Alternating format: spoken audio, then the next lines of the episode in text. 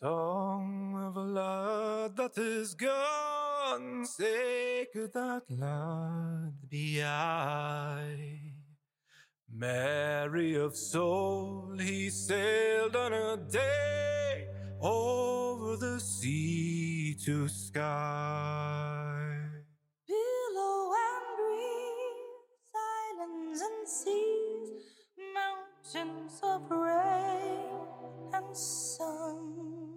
All that was All good, that was all that was fair, all that was me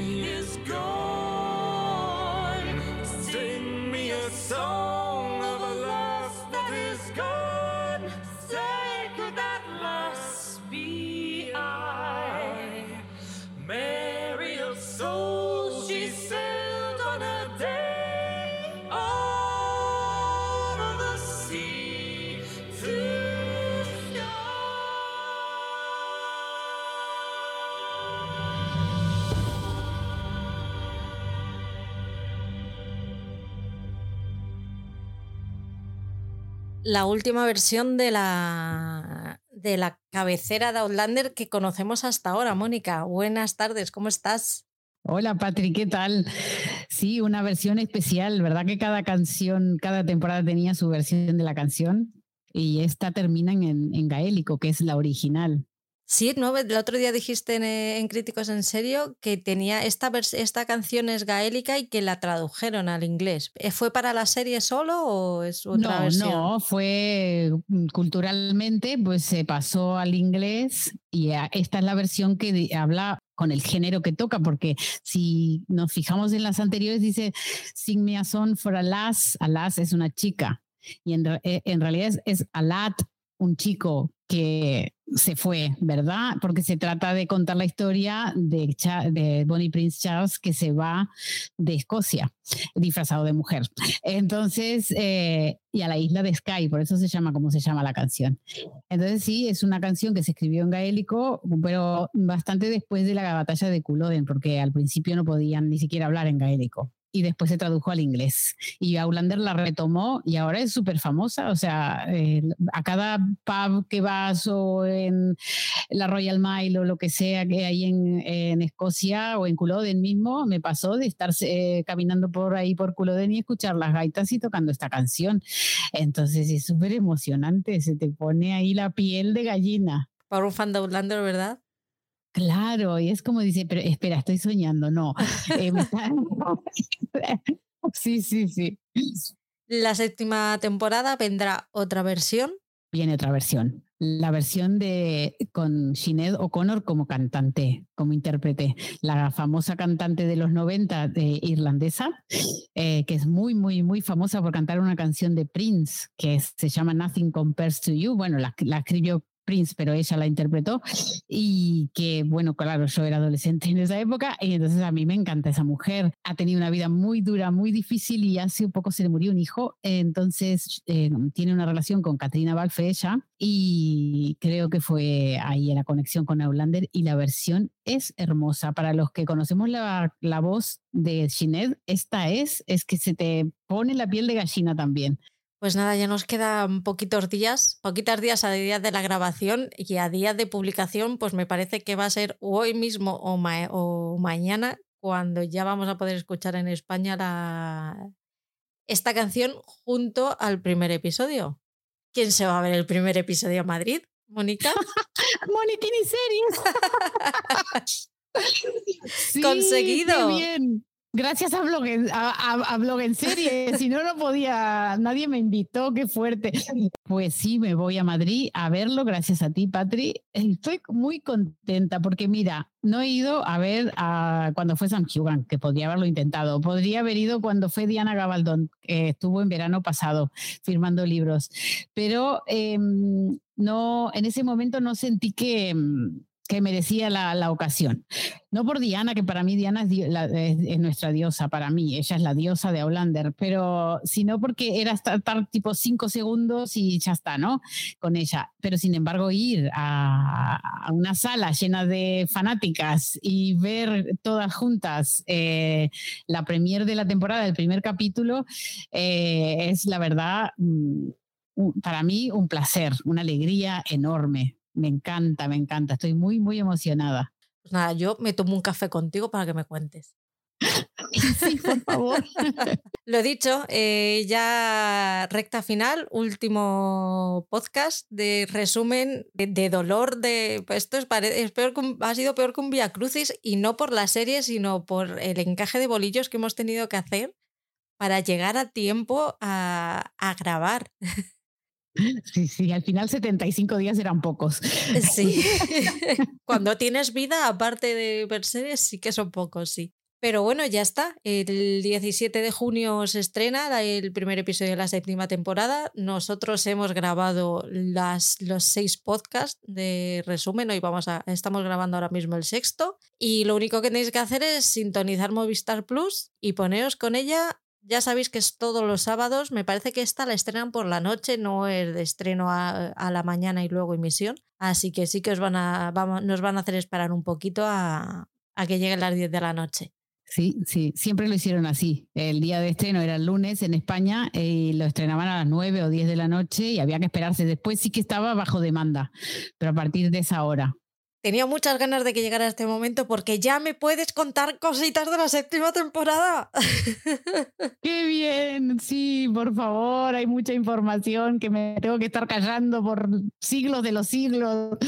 Este, se vienen cosas, se vienen curvas. Mm, ¿Qué te, qué te parece a ti que podría pasar? ¿Que- ¿Quieres, te- ¿Quieres teorizar? Sí, pero estoy, estoy dudando si hacerlo ahora o esperar a hacer todo el resumen Vale. para que ya- todos tengamos la la información fresca y entonces ya empezar a teorizar, ¿te parece? Me parece muy bien. Bueno, antes os recuerdo que podéis encontrar a Monitini en Instagram, en arroba Monitini Series, igual que mismo nombre que en Twitter. Eh, si la seguís en Instagram, mm, os va a recomendar serio- seriones. Y además es que últimamente eh, ve mogollón de cosas que yo cada vez que abro Instagram digo, ya he visto otra. Y las que tengo en el tintero, que no me da el tiempo. Digo, esta mujer está viendo Outlander igual que yo. yo creo que como ya se la sabes, ha saltado algún episodio. Te prometo que no, eso nunca. Pues ahí vais a encontrar muchas recomendaciones de series muy buenas y en Twitter sobre todo cos- cositas de Outlander. También os recuerdo que hemos terminado de grabar las seis temporadas con críticos en serio, que os dejo el enlace en las notas del programa, ya sabéis. Ivo nos cuenta mm, cada media temporada cómo, qué, ha, pasado en esos episodios, con su tono, con su um, humor, con esa forma de contar lo que tiene que yo no puedo, es que no puedo evitarlo, es que me parto de risa con él y que es un, es un placer grabar con vosotros. El otro día os, os escribí un mensajito por, por el podcast, pero es que me lo paso muy bien, ha sido un súper placer compartir esto con vosotros.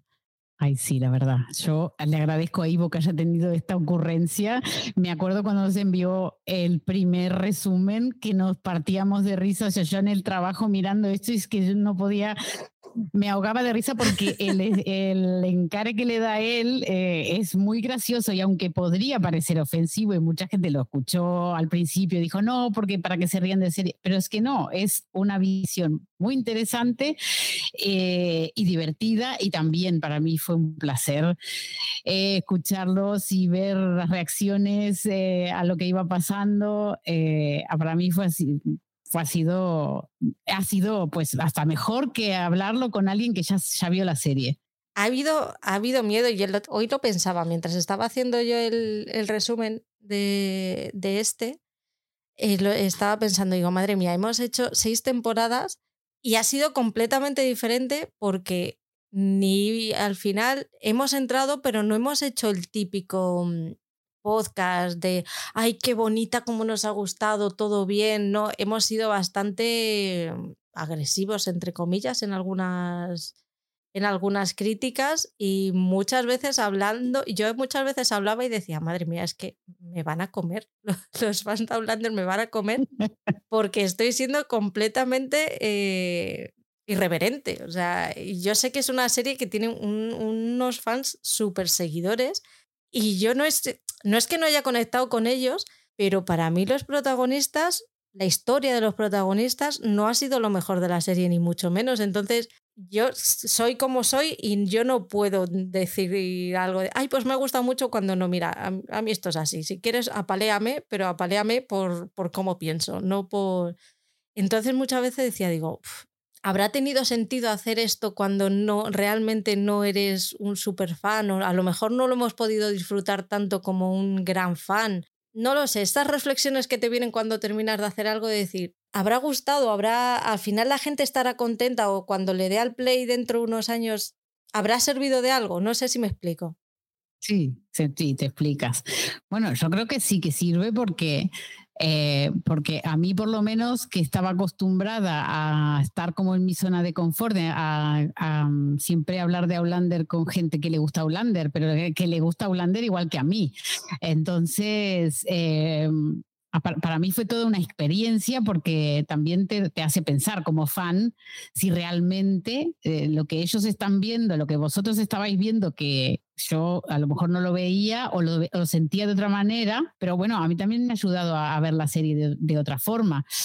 Eh, igual no la dejo de amar porque uno al final siente las cosas como las siente y el lugar que tienen los personajes cuando uno se enamora de una serie, eh, pues lo van a seguir teniendo. Pero a mí me hizo bien el ejercicio de tener que pensar si realmente había cosas que estaban bien, que estaban mal, que lo hubieran hecho de otra forma, o, por qué, o por ejemplo, ver los defectos de los, de los de los propios personajes, eso está, está muy bien. Y bueno, y también a ver, siempre, uno si es crítico normal, o sea, como persona normal, siempre vamos a, yo incluso con los libros hay algunas partes en que digo, ¿en serio, Diana, tenías que ponerte a escribir esto? Claro, entonces, eh, eh, pero bueno, como la, al final eh, el resumen sí que te, te complace y te, y te gusta, eh, pues lo aceptas, porque la vida es así, no somos perfectos. Y entonces, eh, y tampoco queremos algo perfecto. Yo creo que lo que me gusta de Aulander es que muestra personajes que están rotos también, están afectados por cosas que les pasaron, guerras, eh, abandonos, bueno, yo qué sé, viajes en el tiempo, desarraigos. Eh, también una época, como viajamos al 1800, una época que estamos desacostumbrados a vivir, lo que no hemos vivido, ¿no? Entonces está bueno porque, porque nos saca de, de lo conocido y nos muestra personajes que, no que tienen defectos, claro que sí. Claire es muy buena para muchas cosas, pero en realidad hay muchos momentos en que dices, pero espera un momento, cállate, que estás en el siglo XVIII, que, te van a matar, no seas tonta. Entonces, bueno, eso es lo que un poco nos, enamora también. Pero para mí, yo creo que la gente que escuche, que escuche ambos podcasts, de hecho, hay muchos fans que los están escuchando y que los entienden. Eh, entienden y se divierten también y entienden el otro punto de vista. Así que, y a lo mejor lo que me gusta más de todo esto es que a lo mejor le abre la posibilidad a gente que que siente como vosotros y que antes se alejaba de Outlander porque parecía que si no eres fanático, pues no vales. Y no, hay, hay hueco para todos en Outlander, en el mundo Outlander. Puedes ser no fanático de Jamie, puedes y, te puede encantar la serie también. yo comparto lo del Nippon, yo a tope con él, ¿eh? A partir de que lo dijiste, es que cada vez que sale la rodilla, es hijo de puta, qué rodillaca tiene. Así es, eso, eso es, es que es verdad no tiene, no tiene sentido la rodilla. Es que no, no, ese hombre nació para ser Jamie Fraser. O sea, no, no, no tiene explicación esto. A mí nunca me había llamado la atención una rodilla hasta que vi esa. Yo les dije el otro día lo de los dedos. No sé si lo habéis estado más pendientes ahora de los dedos. No me he fijado. Vale. No sé. A ver si, a ver si para la próxima me. En la séptima, la séptima te concentras en los dedos. Vamos con los con los mensajes han pasado poquitos días, pero bueno, ya tenemos alguno que nos han dejado. Así que vamos primero con, con Spotify, que nos dice Valeria Ferri. Excelente el podcast. Moni, por favor, más referencias al libro. Es súper lindo escucharlas. La temporada 4 entiendo que fue la más alejada de los libros. ¿Qué opinas? Un saludo. Um, eh, sí, porque tiene algunos cambios eh, que, por ejemplo, el de Briana en la casa de Liri o por ejemplo que no hubiera estado Jenny en, en la libro cuando llega Briana. es verdad que, que, hay cambios. Y la quinta también. O sea, mm, después de la tercera se tomaron mucho más licencias los creadores de la serie porque intentan hacer eso de ah, darnos sorpresas también a los que leemos los libros. Pero bueno, eh, también yo aprendí, yo al principio era muy repugnante y decía, no, no, está mal, no, no deberían cambiarlo, porque estaba bien en el libro. Pero bueno, al final dije, voy a seguir disfrutando de la serie porque si no me vuelvo loca. Y necesito disfrutar de la serie porque los amo también. Entonces me he quitado este, este prejuicio. Sí, al final yo creo que si pretendes ver alguna serie basada en un libro, necesitas hacer el ejercicio de decir, bueno, el libro está ahí, eh, me ha gustado mucho, es una referencia, voy a poder volver a él cuando quiera. Eh, si hay algo en la serie que no me gusta, bueno, todavía me queda eso, pero vamos a disfrutar de lo que me han dado, a no ser que sea atroz y horrible y que no merezca la pena, mientras yo siga viendo ahí el alma de los personajes, pues bueno, es como ver un fanfic, pero bien hecho. Exacto, sí, sí. Así que a los que os ponéis tan nerviosos con estas cosas de que no son fieles al libro, primero pensad que es muy difícil, que es imposible, son, son dos tipos de lenguaje diferentes, con lo cual lo que sostiene un libro no lo va a sostener la imagen nunca jamás en la vida, no se puede, porque son dos, dos formas narrativas completamente diferentes. Y dos, todo el contenido que os den nuevo sobre ese universo que tanto os gusta, bienvenido sea, disfrutadlo y ya está. Es así. Coged las palomitas y, y a por ello. Sí, sí. Beatriz Romero Redondo nos dice en iVoox, hola buenas, aquí escuchándose en la temporada 4. Hay que ponerse en cada época, es decir, Roger pide matrimonio y quiere que sea virgen porque aunque hoy día sea una ridiculez, entiendo que en los 70 fuera así como decía Mónica. Comenzaban a liberarse, pero sí creo que Roger así lo creía en esa época. Pero vamos, en el momento cumbre amoroso no es momento de pedirlo, jeje. Besitos chicas y estupendo, un placer escucharos. Qué guapa. Eh, ella se, se, unió a la serie con nosotros en esta época. Qué bien, me encanta. Me manda unos mensajes buenísimos en, en Instagram y la verdad que, que, se agradece. Se agradece que hayamos tenido estas, estas compañeras de viaje y, y sí, hay que tener la mente abierta y ubicarse en el tiempo y decir, bueno, es que si yo pienso que Roger tenía más o menos la edad de mi padre, mm, nació más o menos, entonces eh, también era un tipo así, ¿sabes? Y entonces eh, hay que comprenderlo. Yo, a ver, eh, yo tengo, en mi mentalidad es muy siglo XXI, muy feminista y muy tal, entonces me cuesta mucho esos comportamientos, pero me cuesta mucho con la gente de ahora y, y, me cuesta mucho con la gente de antes. O sea, yo cuando era pequeña, en los 80, que no había pasado tanto tiempo de los 70, yo ya lo llevaba mal. Y era muy raro porque yo no lo entendía y todo el mundo a mi alrededor agachaba la cabeza y yo decía, pero vamos a ver, no sé, está, soy la única loca que está viendo que esto no es normal. Entonces, yo, yo, entiendo que desde pequeñita a mí todo esto me ha parecido muy raro porque por mi forma de ser, jamás en la vida lo he podido entender. Entonces, yo entiendo al personaje, por supuesto, entiendo la época, pero lo pones en contraposición a un Jamie del siglo XVIII o a un John Gray del siglo XVIII y entonces le encuentras como todavía menos explicación. Sabemos cómo es Roger, Roger tiene que ser así por evolución para, que el, personaje evolucione, pero yo mmm, voy a odiarle hasta el fin de los días, a no ser que me demuestre lo contrario y todavía sigue metiendo la pata. En la temporada sexta, nada más empezar, ya está metiendo la pata mi chico. Así que desde el cariño seguiré ahí abogando por la pareja John Gray y Brianna.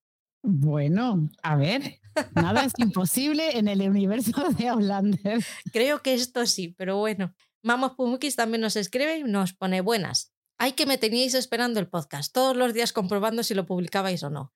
Me alegro de que Patri ya esté recuperada. Gracias. De acuerdo con que Roger es un tóxico, jajaja. Ja, ja. Deseando escucharos sobre la quinta temporada. Besos a las dos. Es un tóxico. Es que es, que es así. Gracias, Pumukis. Es que este brazo me ha tenido una, unas semanas un poquito con las fuerzas bajo mínimo, pero ya, ya volvemos otra vez a la normalidad. Sí, eh, este, es, esto es lo que tiene Hollander, que tiene estos personajes que te hacen tomar partido, ¿no? Y decir, pero que este, este estúpido. Y bueno, lo que decías con respecto a John Gray, lo que pasa es que, claro, es que él era gay en esa época, entonces él mm, ya de por sí tiene que ser un adelantado, no por ser homosexual, sino por lo que le hacen vivir por ser homosexual. Y entonces, eh, claro, eh, él es inteligente va- está por encima de Roger y de, y de- de- y de hasta de Jamie. Pero aquí el extraordinario, el extraordinario Jamie. Porque no puede ser ese hombre que exista en el siglo XVIII aceptando eh, todo lo que acepta su mujer. De su mujer y de su hija. Yo es que el momento bikini se me quedó como uno de los mejores de decir, pero está desnuda. Me encanta la reacción. Y ahora así el pobre agacha la cabeza y dice, bueno, si, era, si es normal en esa época, vale, pues ya está. Eso es amor. Vamos allá, sexta temporada, La caída de los Freezer. Una temporada súper oscura. Me gustó esa definición que le diste. Yo creo que es un poco eso, ¿no? Sí, es un, es un, hay que, hay que pensar, o sea que me pidieron que lo ubicara un poco en el libro. Esto ocurre, la violación de Claire ocurre en el sexto libro. O sea que la violación la adelantaron y debería haber estado aquí en este libro. Entonces, es un libro así, de bajón, ¿no? En donde ten- tenemos a los Fraser en este estado, ¿no? Pero teníamos a Claire intentando recuperar. Imagínate que todo esto hubiera pasado en la misma temporada, o sea, que la violen y encima que tenga que recuperarse, encima que venga Malva, encima que venga todo lo que viene, ¿no? Este, el libro 6 te deja con el alma en el suelo, pero bueno, y encima todavía no pudimos ver la resolución porque no se pudo acabar de grabar. Entonces es una temporada que le falta eso, le falta la resolución, le faltan los capítulos en donde vamos a ver qué pasa con Claire, cómo real, porque, a ver, evidentemente hay séptima temporada, a Claire no muere, ¿vale? Entonces, entonces ¿cómo va a salir de esta? Y, y a ver cómo, cómo se recuperan los ánimos, los Fraser, pero que quedan muchas cosas. Pero sí, es una, es una temporada baja, pero yo creo que también se explica un poco porque no pudo tener el recorrido que, que requiere, porque no pudo tener su culminación. Ay, Malva es todo lo que deseamos los amantes de los true crimes, de verdad. O sea, yo hoy lo estaba pensando y estaba diciendo, es que esta señora en un true crime, que lo, lo da todo. Netflix, por favor. Aprender de, de, de Stars. Sí, Malva. Malva es un personajazo. Ella, además, la actriz lo hizo súper bien. Piensa que esto ya eran personajes que yo ya había leído cuando les empecé a ver, porque Jamie Claire no, no puedo imaginármelos de otra manera porque los vi primero en la serie, pero estos nuevos y yo a ella solamente mm, me costó un poco, o sea, la Malva del libro tiene ojos azules y entonces, eh, pero esta chica no, pero es que no importa, te olvidas absolutamente de todo. Aquí no te molestan los cambios de casting, ¿sabes? Porque lo hace tan bien. Eso es algo también que los lectores, cuando nos hacen una adaptación de algo que nos gusta mucho, también es muy difícil el adaptarte a, a un cambio físico de un, de un personaje. Yo me acuerdo en The Last of Us le pasó a- al Grinch con, el, con la novia del hermano de, del protagonista, de Pedro Pascal, que ahora no me acuerdo cómo se llama el, el personaje, de Joe. De Joe. Le costó mogollón y yo le miraba y decía, pero lo está haciendo bien. El personaje es como tiene que ser. Tiene su personalidad. Sí, pero es que, si es que da igual, ya, pues entró en. Y fíjate que son cosas que normalmente no le importan. Pues con ese personaje entró en bucle y yo decía, que no le saco, que no, no le saco de aquí, no hay manera. Eh, Es, es cierto, es cierto. Claro, nosotras, que yo también vi de Last of Us sin saber nada del, del videojuego y a mí me encantó y eso ni lo, ni lo objeté. Pero ese cambio, ¿no? Que yo no sabía ni que era un cambio, me acabo de enterar. Eh, pero claro, a mí me pasó, a mí me pasa con Aulander con en particular una actriz y es con Brianna. Es que no puedo con la actriz, no puedo con ella. No, o sea, no puedo. Eh, porque la Brianna del libro, aparte, es mucho más, eh, es mucho más todo que ella. Es más alta, es más grande. mm, porque entonces creo que sí que, que afecta al personaje. Esta actriz es muy delgadita, muy bajita, eh, no da el perfil de, de- de la Brianna del, del libro, que es una mujer como fuerte, pero en todo sentido, incluso robusta físicamente. Entonces es distinto una tía, una tiarrona ahí que se te se te impone que encima es media ingeniera, que mm, no sé, es diferente, es igual a su padre, es pelirroja con ojos azules, eh, incluso es más alta que Claire y aquí es al revés. A mí Brianna me costó mucho. Yo el, el casting de Sophie no lo, no lo viví muy bien, pero bueno, es lo que hay. que Tengo que disfrutar la serie igual. Em, pero in- incluso creo que es uno de los personajes que, que la serie le cuesta más encajar. Y yo no sé si no es por el casting de la, de la actriz. Oye, una cosa, un inciso. ¿Harry Potter te gusta? Harry Potter lo viví como una madre. Vale. ¿La- ¿Has leído los libros? Eh, el primero.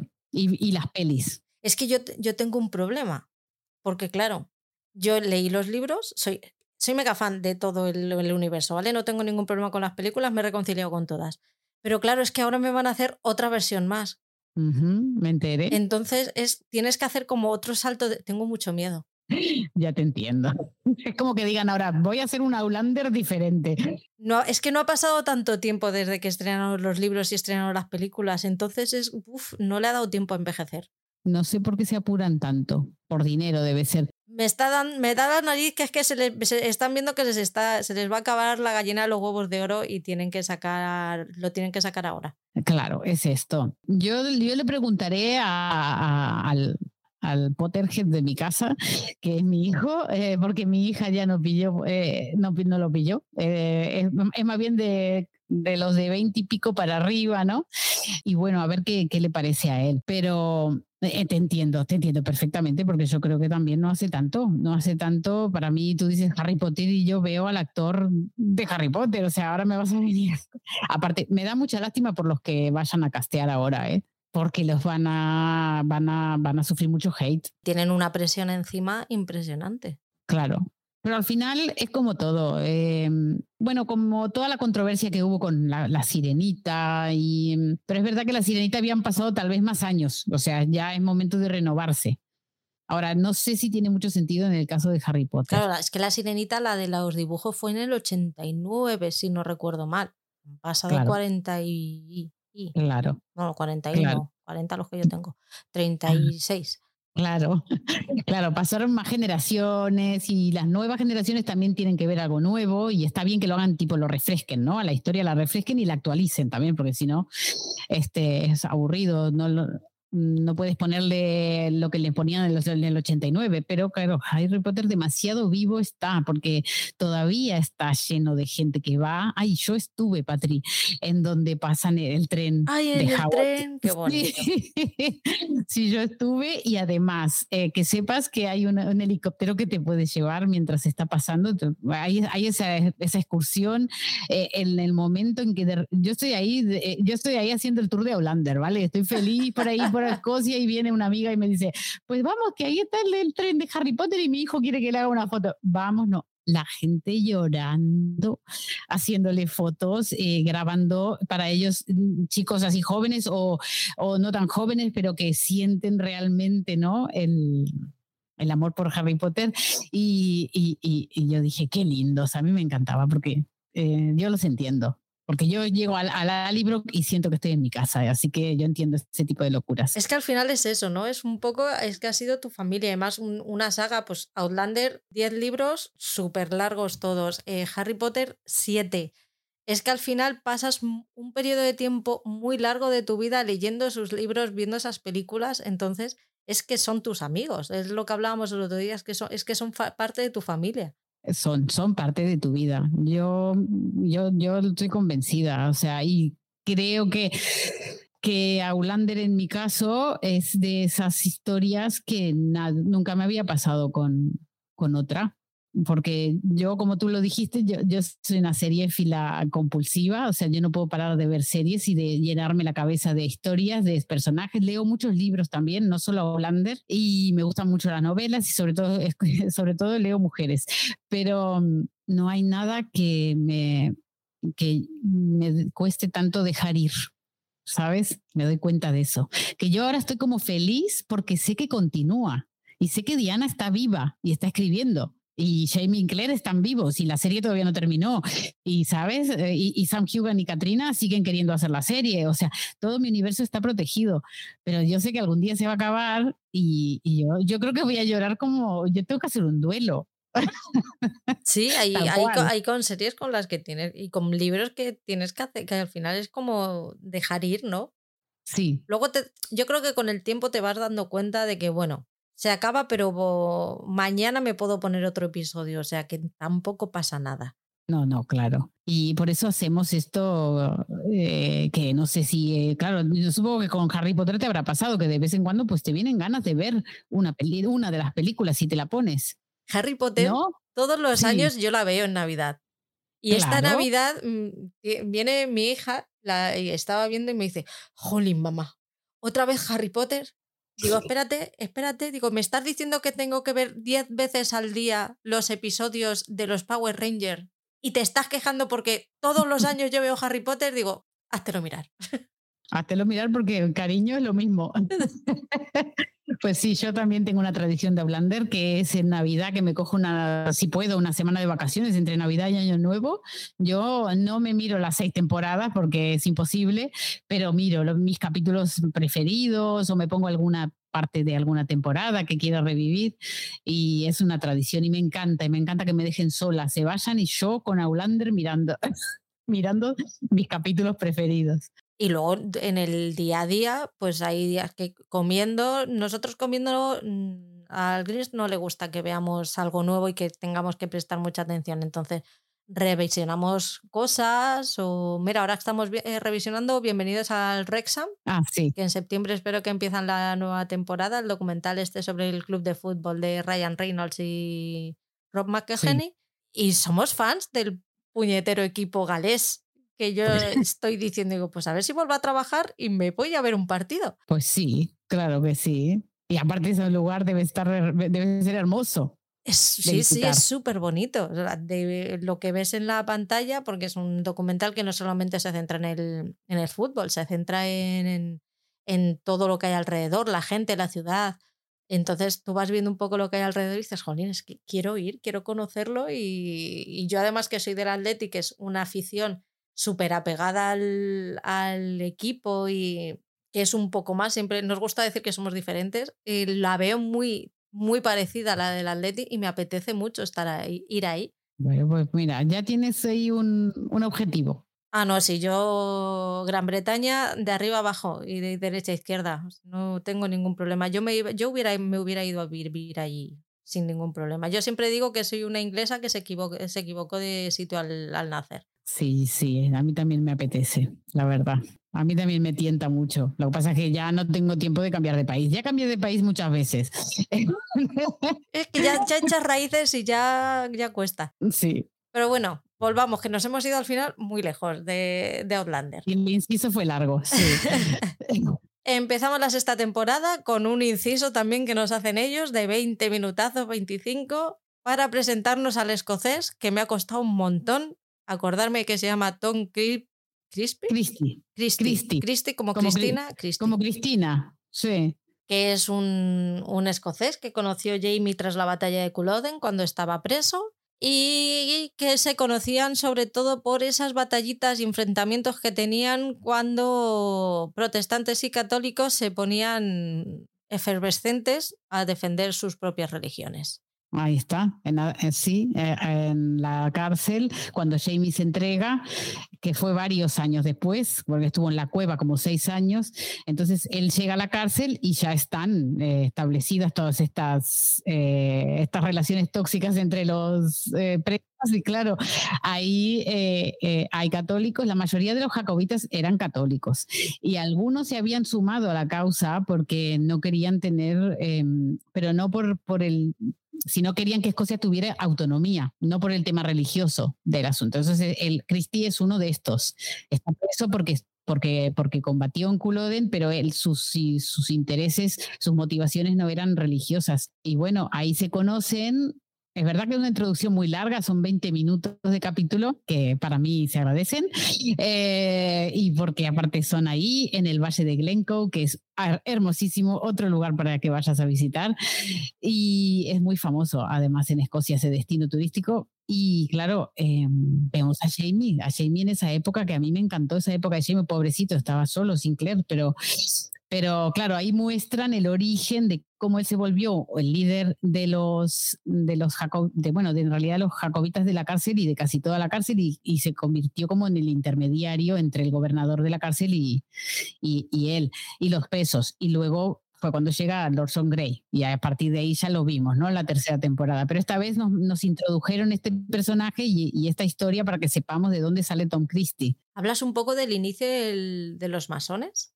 Sí, porque ahí, en, si te acuerdas al principio, cuando a Jamie lo llevan al, a, la habitación del gobernador, que es que lo invita a comer, y está, está Tom Christie ahí, él ve que se hace un saludo con, con Tom Christie y se da cuenta que son masones, o le ve un anillo, ahora no me acuerdo. La cosa es que él entiende que como los masones tienen este código, ¿no? De que hay que respetarse como seres humanos, y todos creen en un ser superior, entonces... Eh, teniendo esto en común, podrían llegar a tener acuerdos sin tener que agredirse, ¿no?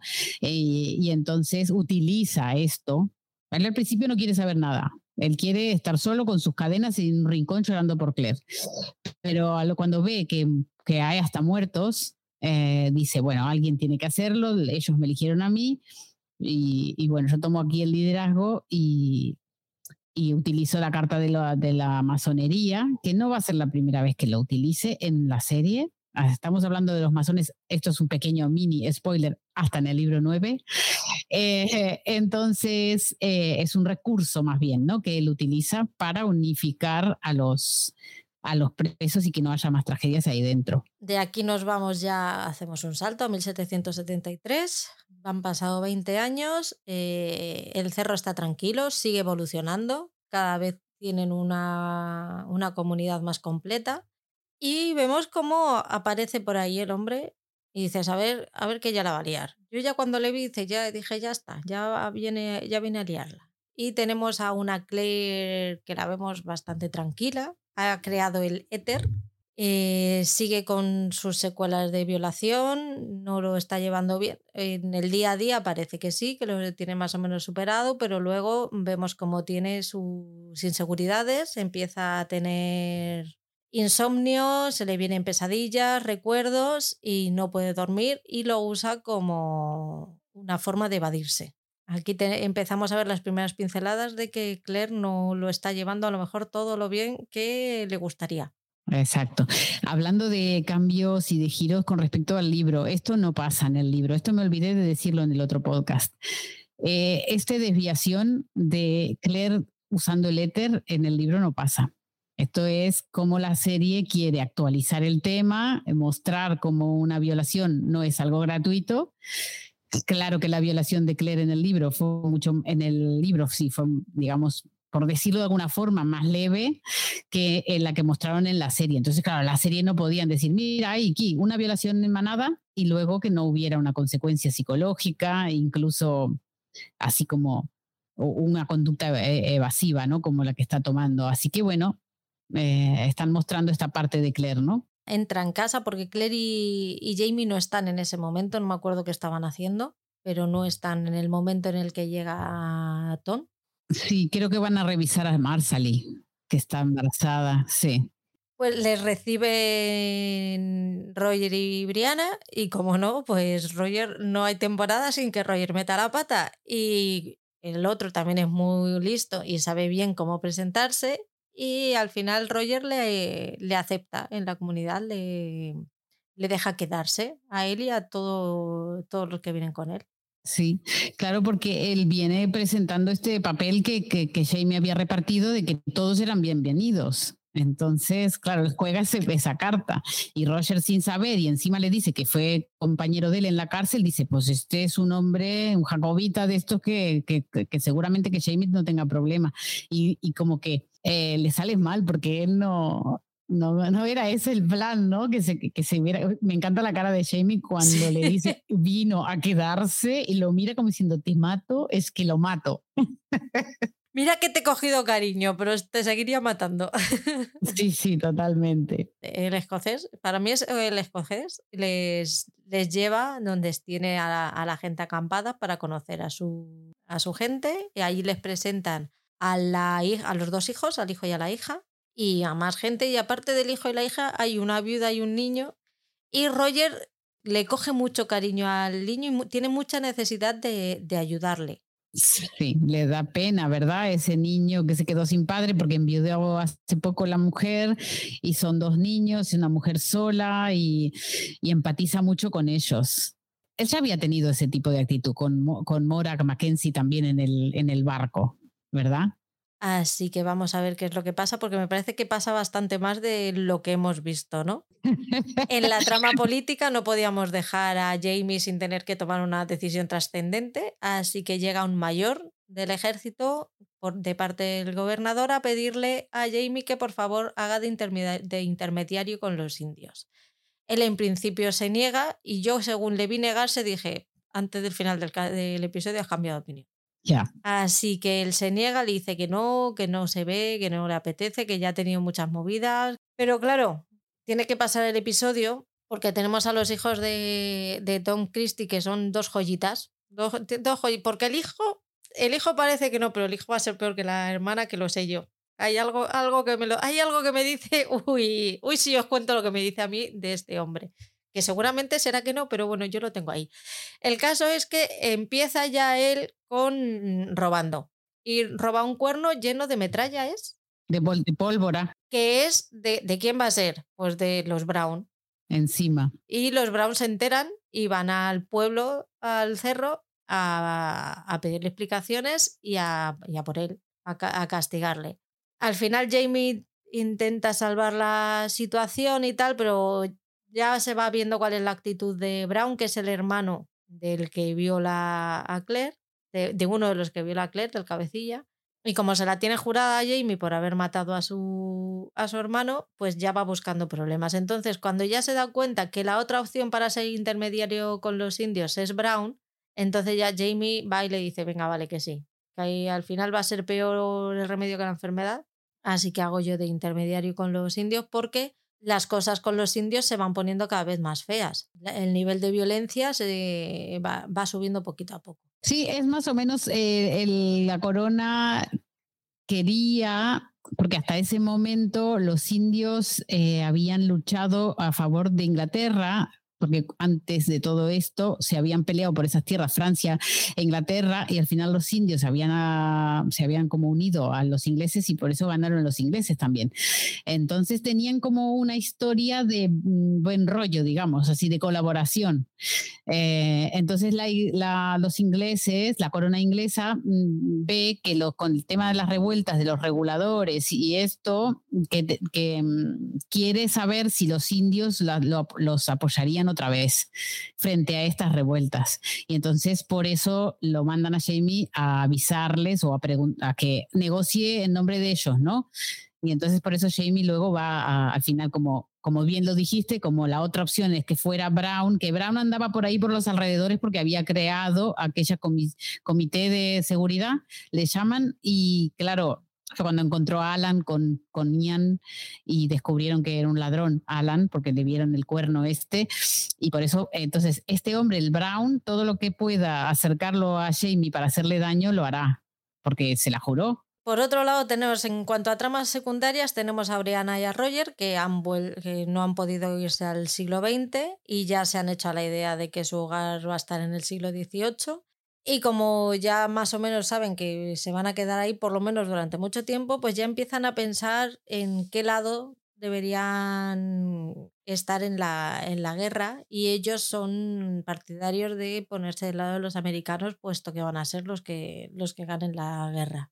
El embarazo de Marsali ya se va viendo que no va bien, las cosas no van bien y encima no vemos todavía a Fergus, pero sí que le vemos moratones en, en el cuerpo. Claire ya empieza a, a- pensar que algo está ocurriendo. Luego, sí, más tarde vemos a, a Fergus, Fergus borracho, que va a ser su estado natural durante toda la, la temporada. Las cosas no están bien. Tú ves que las cosas siguen adelante, pero las cosas no están, no están bien. La, la atmósfera que, que hay no es positiva. No es, verdad.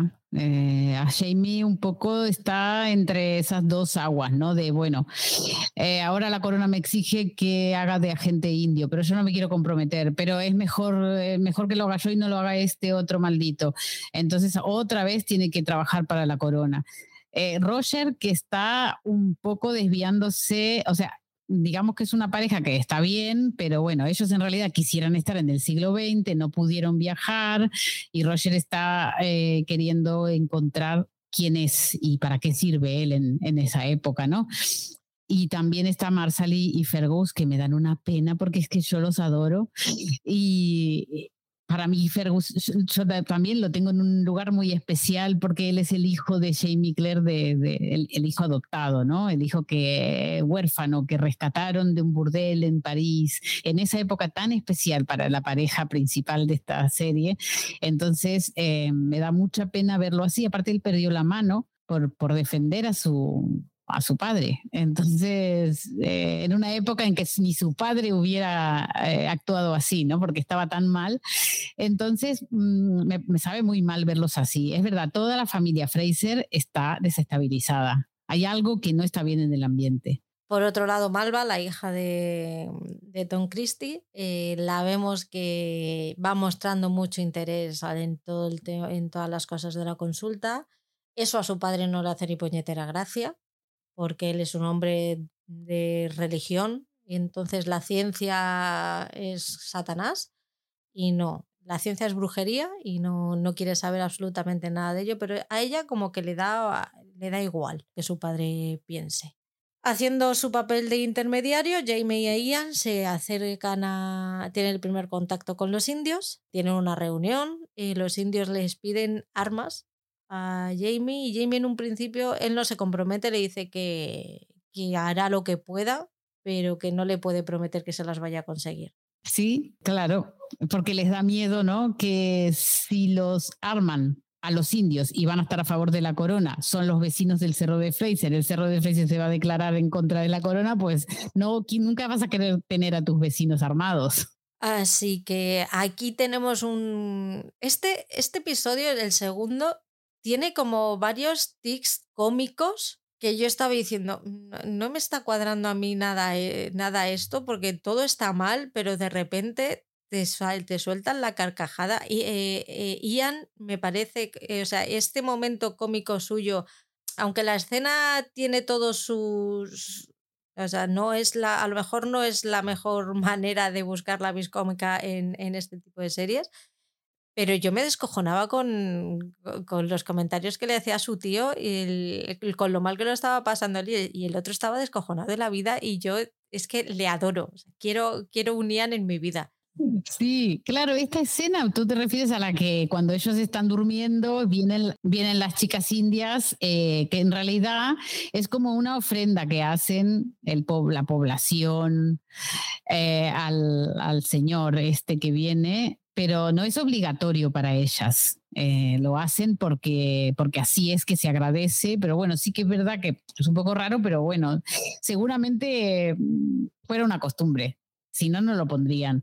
Em, y claro, el pobre eh, se ve en esa situación de no, de no, de no poder, porque claro, él hizo, eh, me encantan esas partes donde Jamie siempre dice, mi esposa, mi juramento, hice un juramento.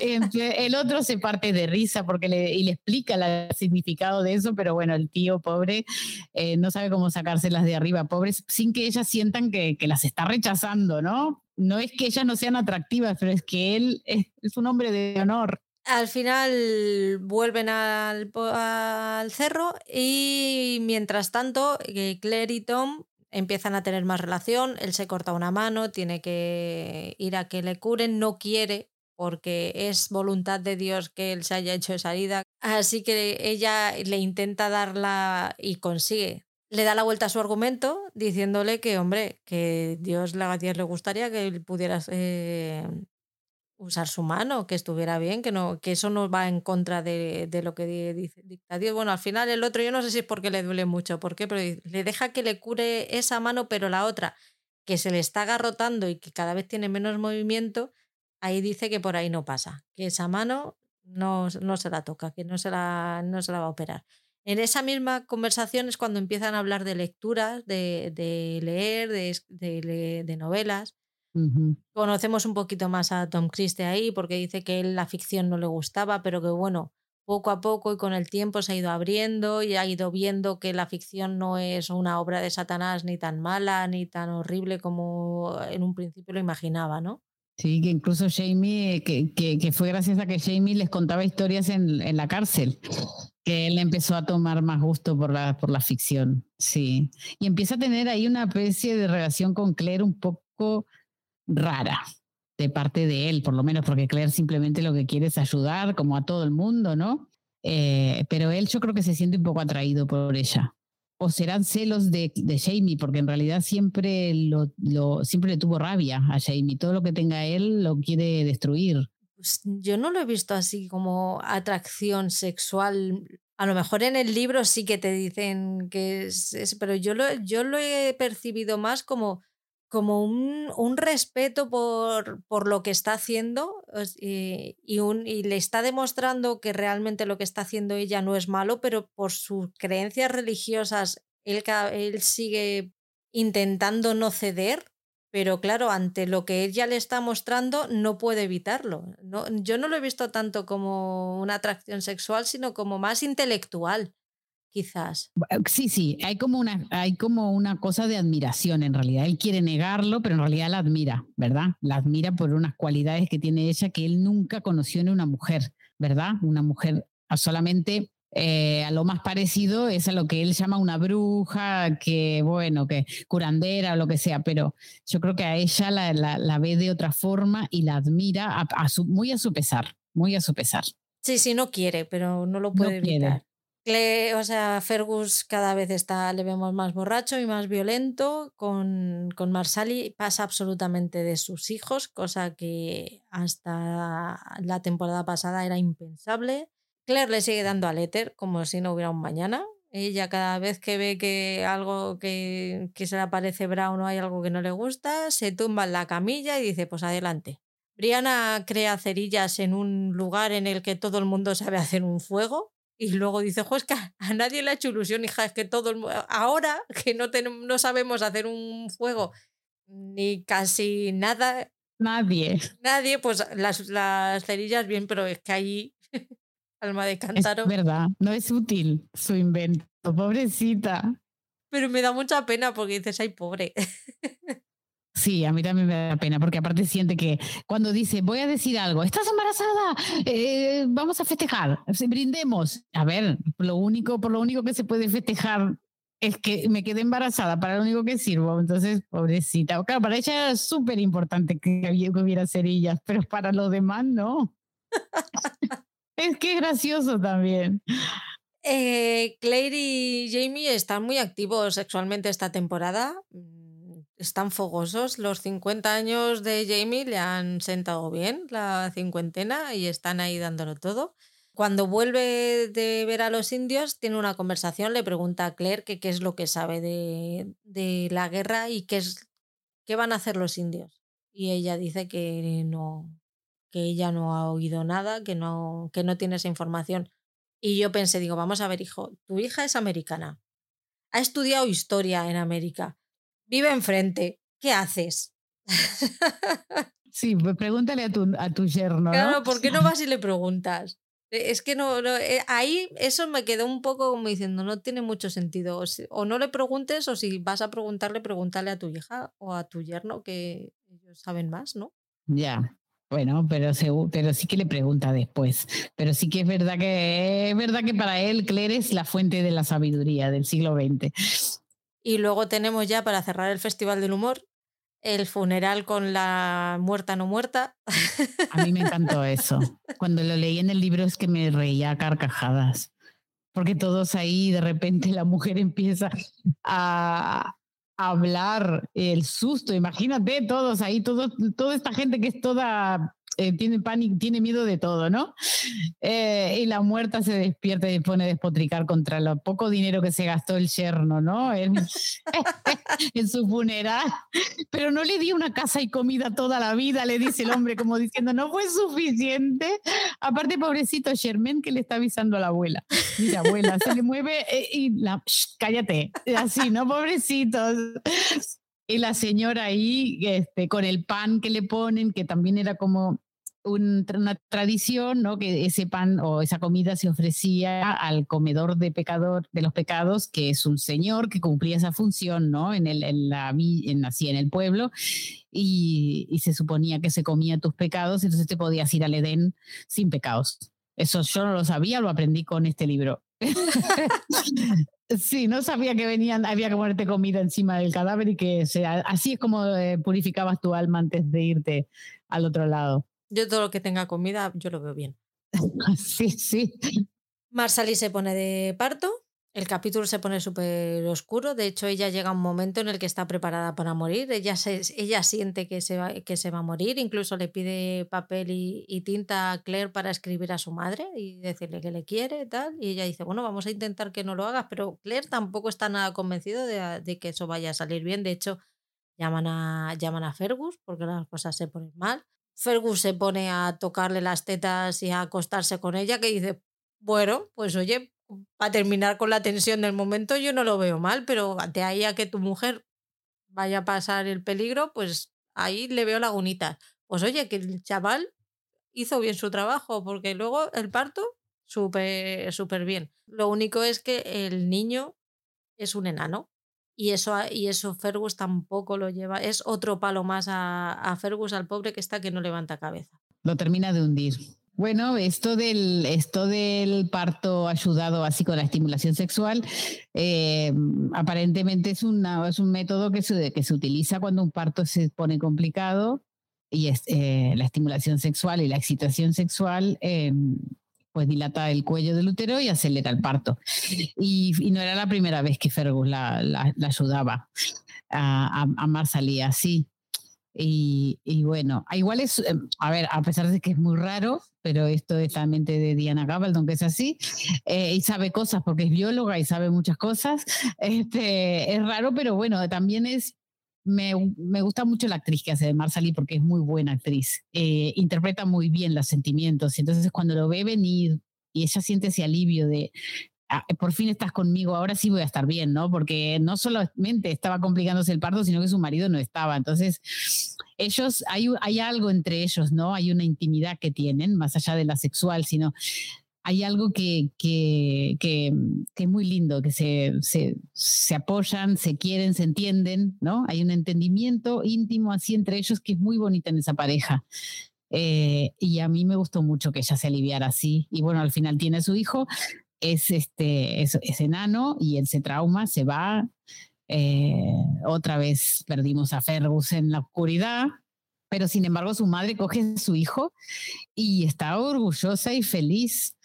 A mí lo único que me da pena de los niños, porque lo sé de otro, de otro caso, de los niños que nacen con esta enfermedad, que ahora no me sale y me da mucha lástima no, no, no haberme apuntado, es que, es que en los primeros años duele, eh, sufren mucho dolor. Sí, sufren mucho dolor porque los huesos cre crecen, pero los músculos no, entonces hay como una tensión ahí durante muchos meses al principio de la vida y eso es lo que cada cuando, cuando vi de estos de Henry Christian, eh, cuando lo leí en Aulander dije, pobrecito el dolor, porque ¿cómo, cómo manejas el dolor cuando no hay analgésicos?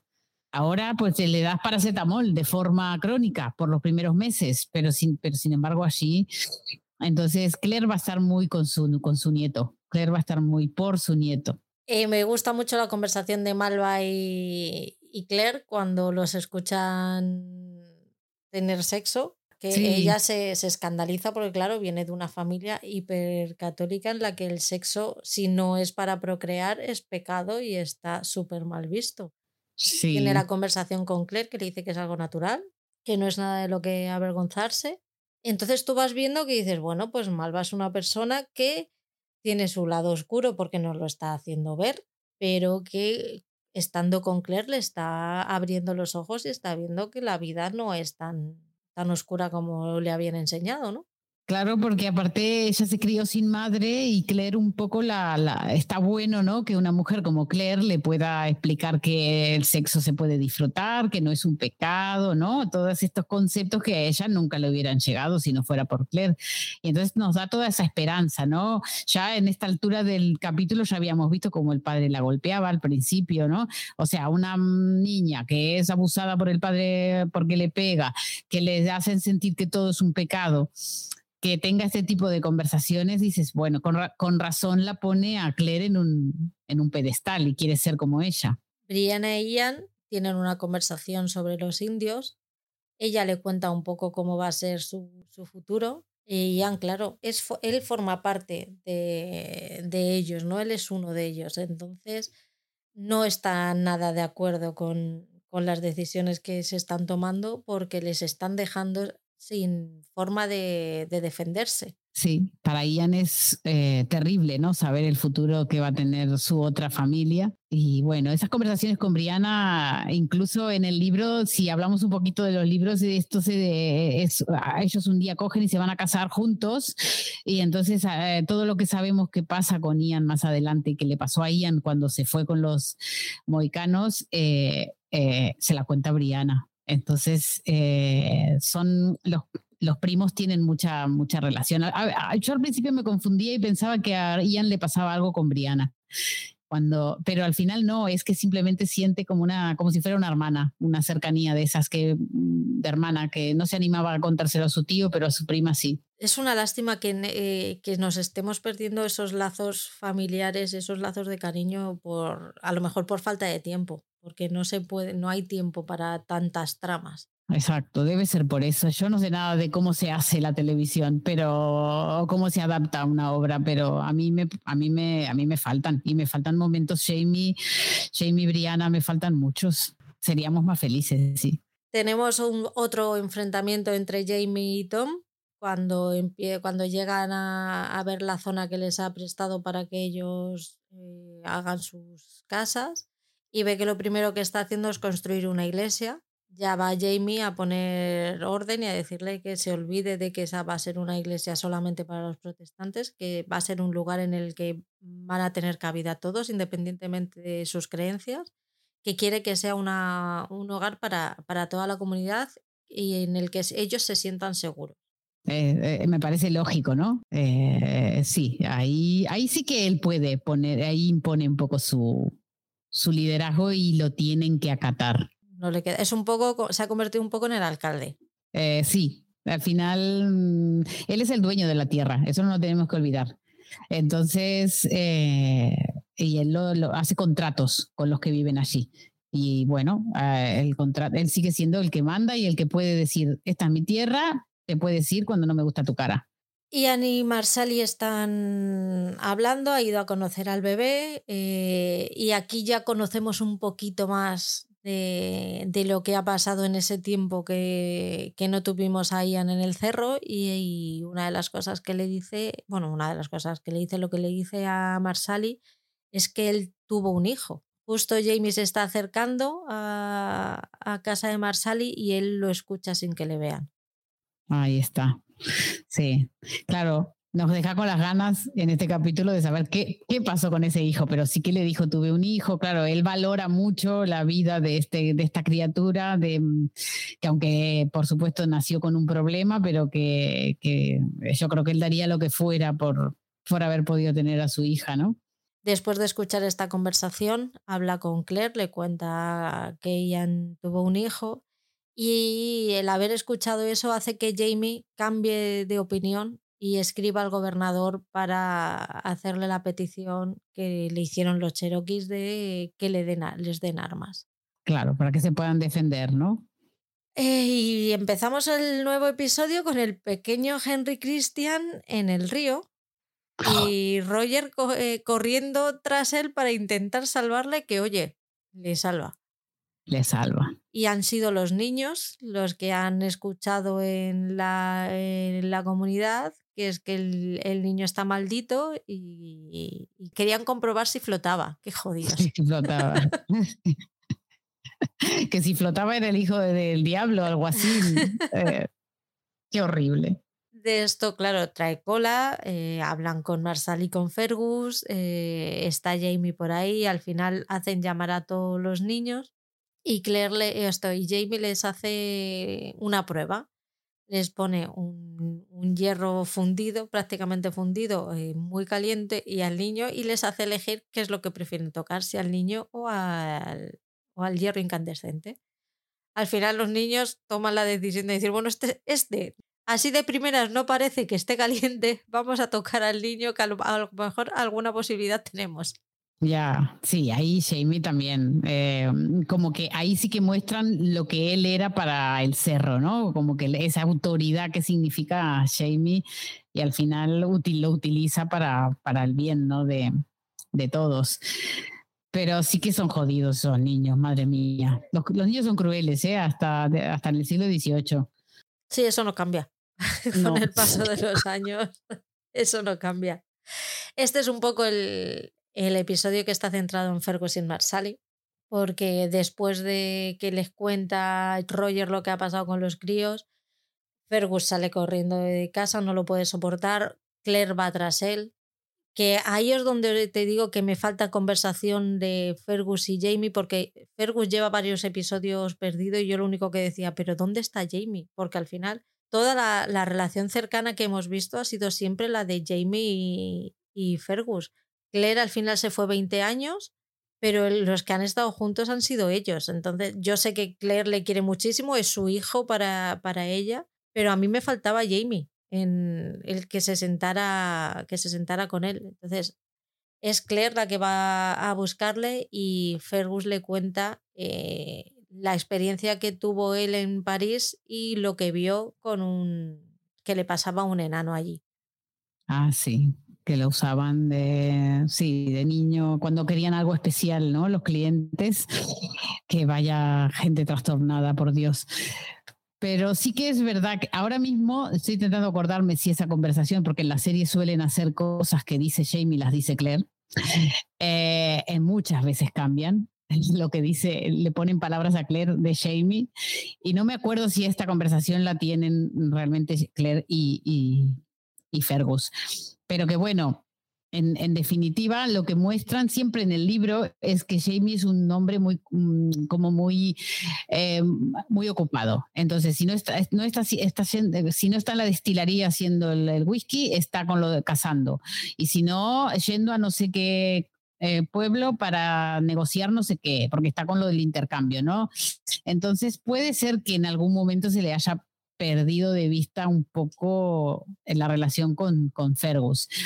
Eh, ellos no habían estado en el principio de la formación del cerro tampoco. Marsalí y, Fergus vinieron después de que rescataron a Morta, ¿verdad?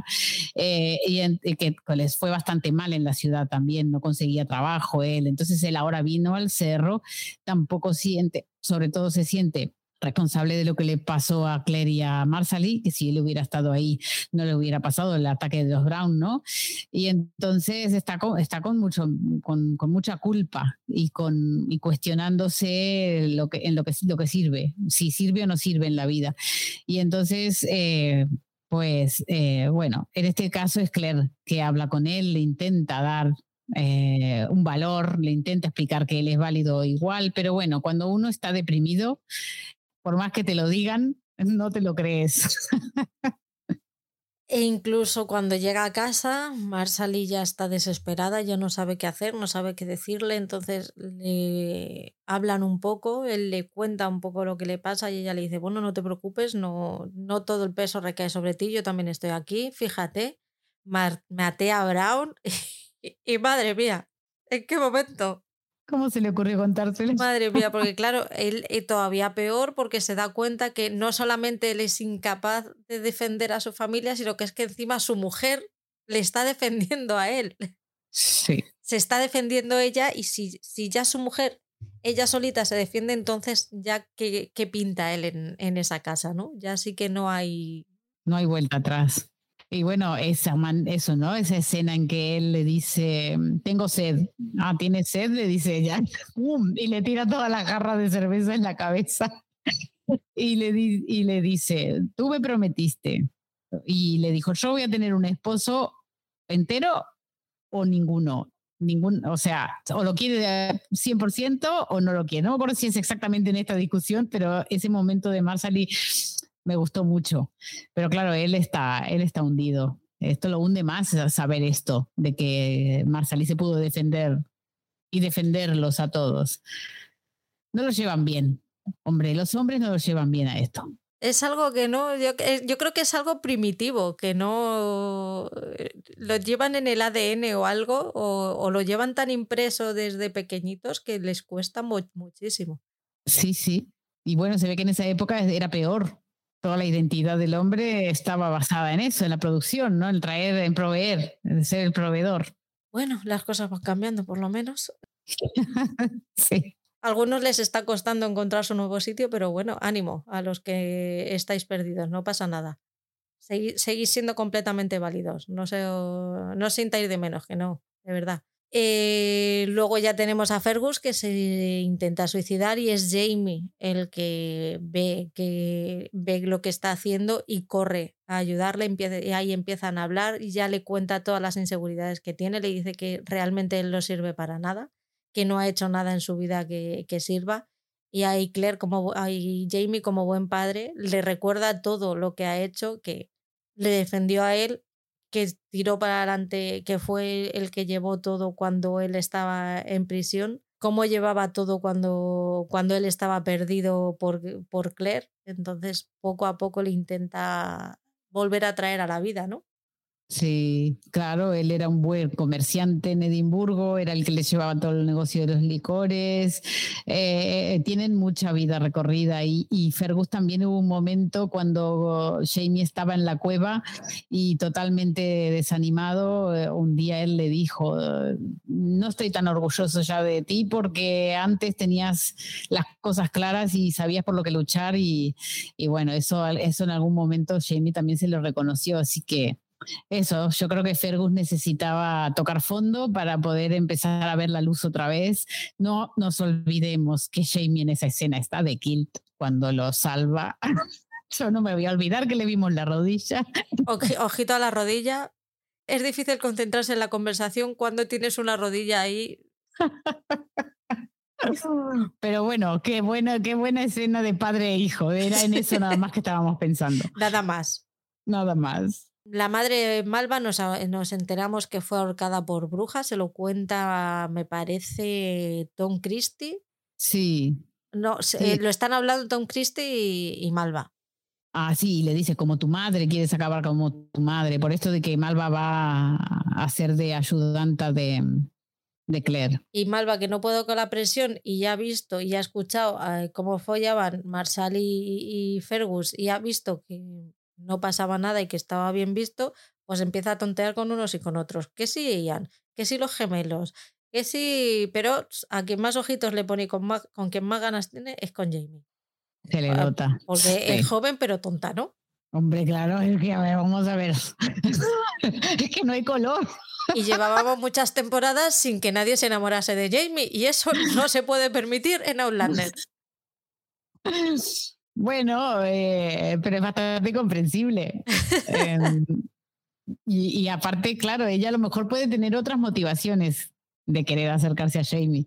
Y aparte aquí también eh, tenemos la, escuchamos a Claire hacer cuentas, porque empieza a preguntar eh, por las fechas en las que Malva nació y las fechas que estuvo Christy en, en prisión con Jamie y no nos salen las cuentas, amigo porque Malva ya tiene 18 años y en teoría cuando, cuando Malva nació, eh, él estaba preso todavía y bueno, un poco queda en el aire esa conversación, ¿no? Como bueno, habrá sido, yo qué sé, un parto prematuro, no sé. Tengamos el apunte ahí por lo que pueda pasar. Sí, sí. Llegan las armas de los Cherokees, eh, Ian y Jamie van a llevárselas y nos encontramos con que con los Cherokees no solamente están ellos, sino que también tenemos a el, al moicano amigo de Ian, bueno, uno de los que vemos ahí, que todavía no sabíamos que era su amigo, pero que es uno de los que estaban eh, con los moicanos cuando Ian se quedó. Y tenemos a un tal Alexander Cameron, que es un hombre que un negocia es un negociante, ¿no? Sí, que a lo un que comerciante. Se, comerciante que a lo que se dedica es a comprar tierras a los indios que están más allá de la frontera. Con lo cual, esto ya nos hace ver que este hombre trigo limpio no es. Y me da que le vamos a ver más adelante. Sí. Mónica intenta poner cara de póker, pero no le sale. Cuando venga a Madrid voy a jugar al póker con ella. Pues me, me ganarás en todo. Eh, y aquí tenemos, es, yo creo que es uno de los episodios que más, más, me han gustado porque aquí Ian le cuenta a su tío ya por fin la historia completa de lo que le ocurrió eh, cuando estuvo con los moicanos. Nos cuenta que se enamoró de Emily, uh -huh.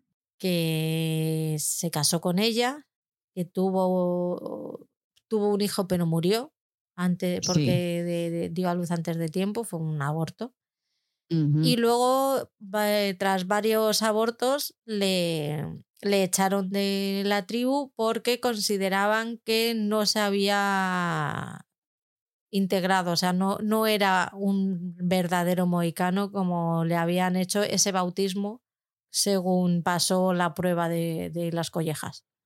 Sí.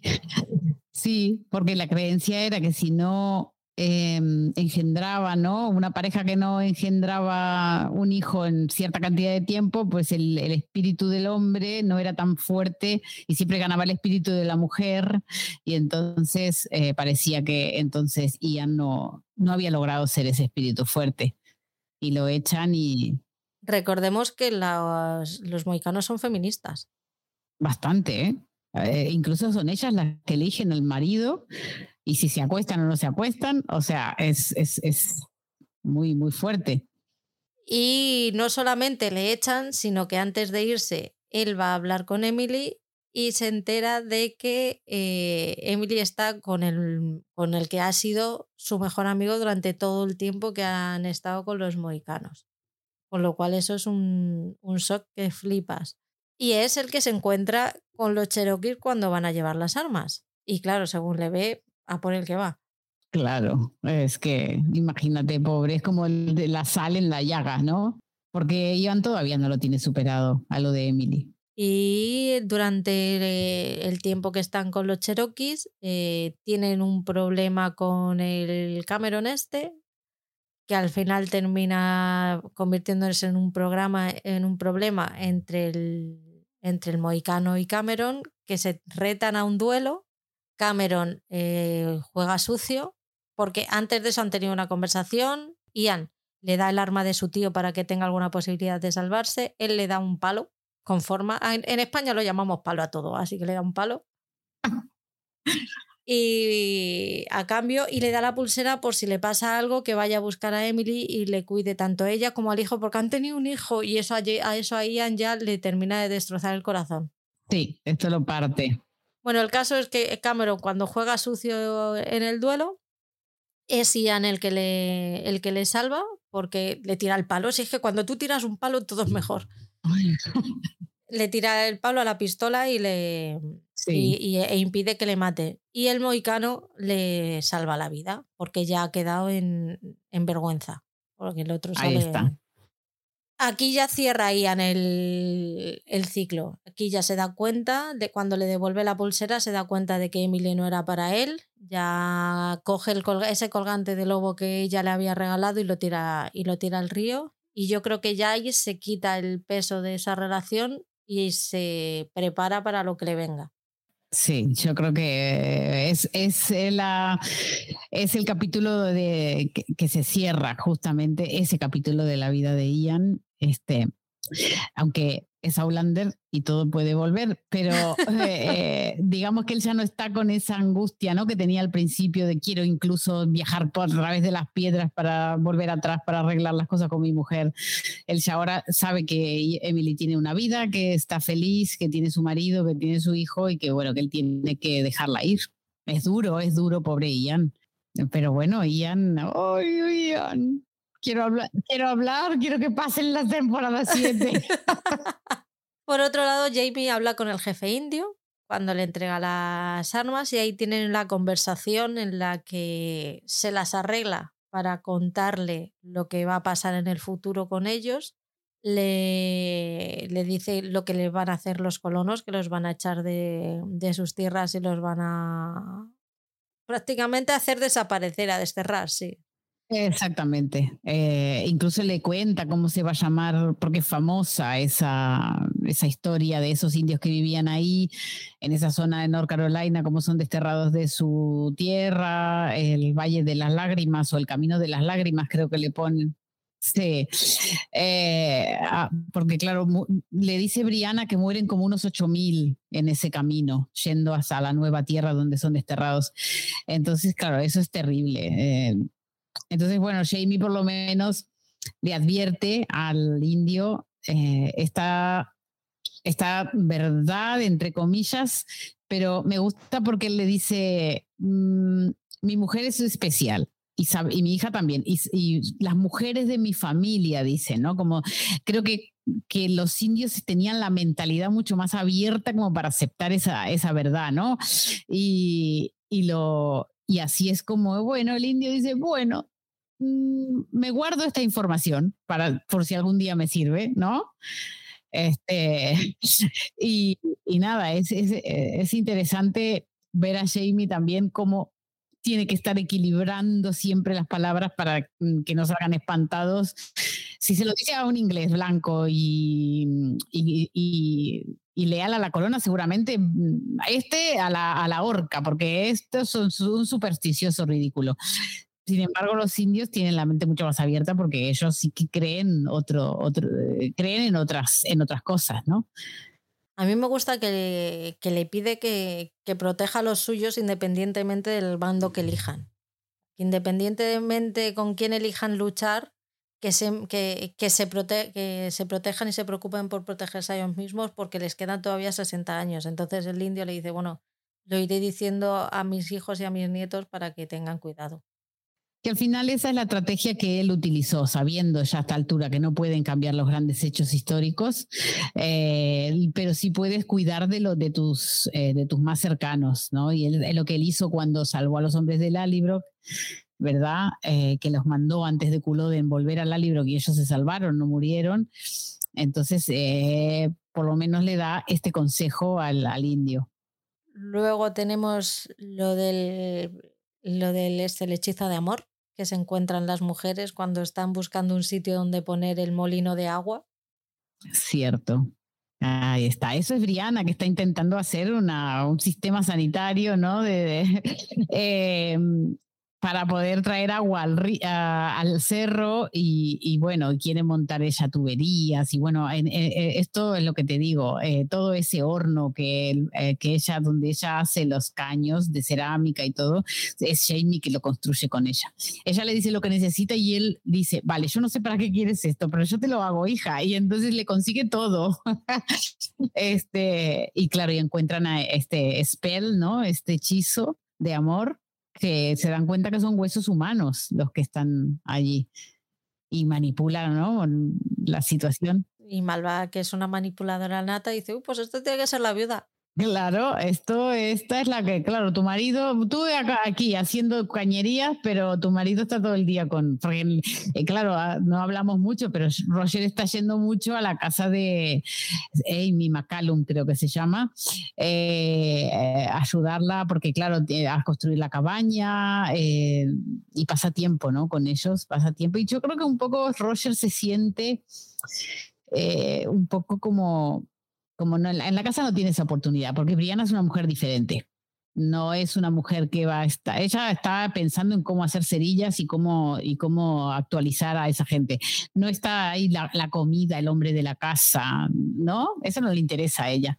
Entonces esta, esta viuda sí que, venga, siéntese y coma con nosotros, lo pone ahí en la cabecera, ¿no? Le da ese trato de hombre eh, que, que, creo que Roger, con sus antecedentes machistas, le, le, le viene bárbaro. Ay, Roger, si es que tenías que haber dejado a Brianna y haberte ido con ella. Ahí lo dejo. Podría ser. Jolín. Claro. Perfecto, ya está. Y luego vamos a buscar a, a John Gray. Ya está. Sí, aquí todos salimos ganando, Roger. Piénsatelo. Eh, Jamie, por otra parte, decide dejar de ser el intermediario porque todas esas conversaciones que ha tenido con Ian, Ian le dice que le ha encontrado la manera de, de congraciarse con el hecho de ser blanco e indio al mismo tiempo, que ha buscado, ha encontrado ese equilibrio entre sus dos personalidades y que se siente cómodo con ellas, pero Jamie no es capaz de seguir bailando sobre dos aguas y no quiere seguir haciéndolo, entonces decide que va a mandar una carta al gobernador a decirle y decirle que no. Que ya no participa. Que ya más. no participa. Y tenemos a Malva aquí que está flipadísima con el éter, que la vuelve loca.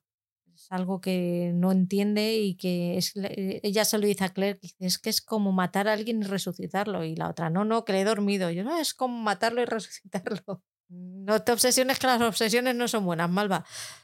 Y como está todo el rato ahí, que la vieja el visillo, pues y Jamie y Claire están... Es, que parece que es una adolescente otra vez. Debe ser la. en- Se ha juntado la pitopausia y la menopausia y están follando mm, más que en la primera temporada. Y Malva los ve.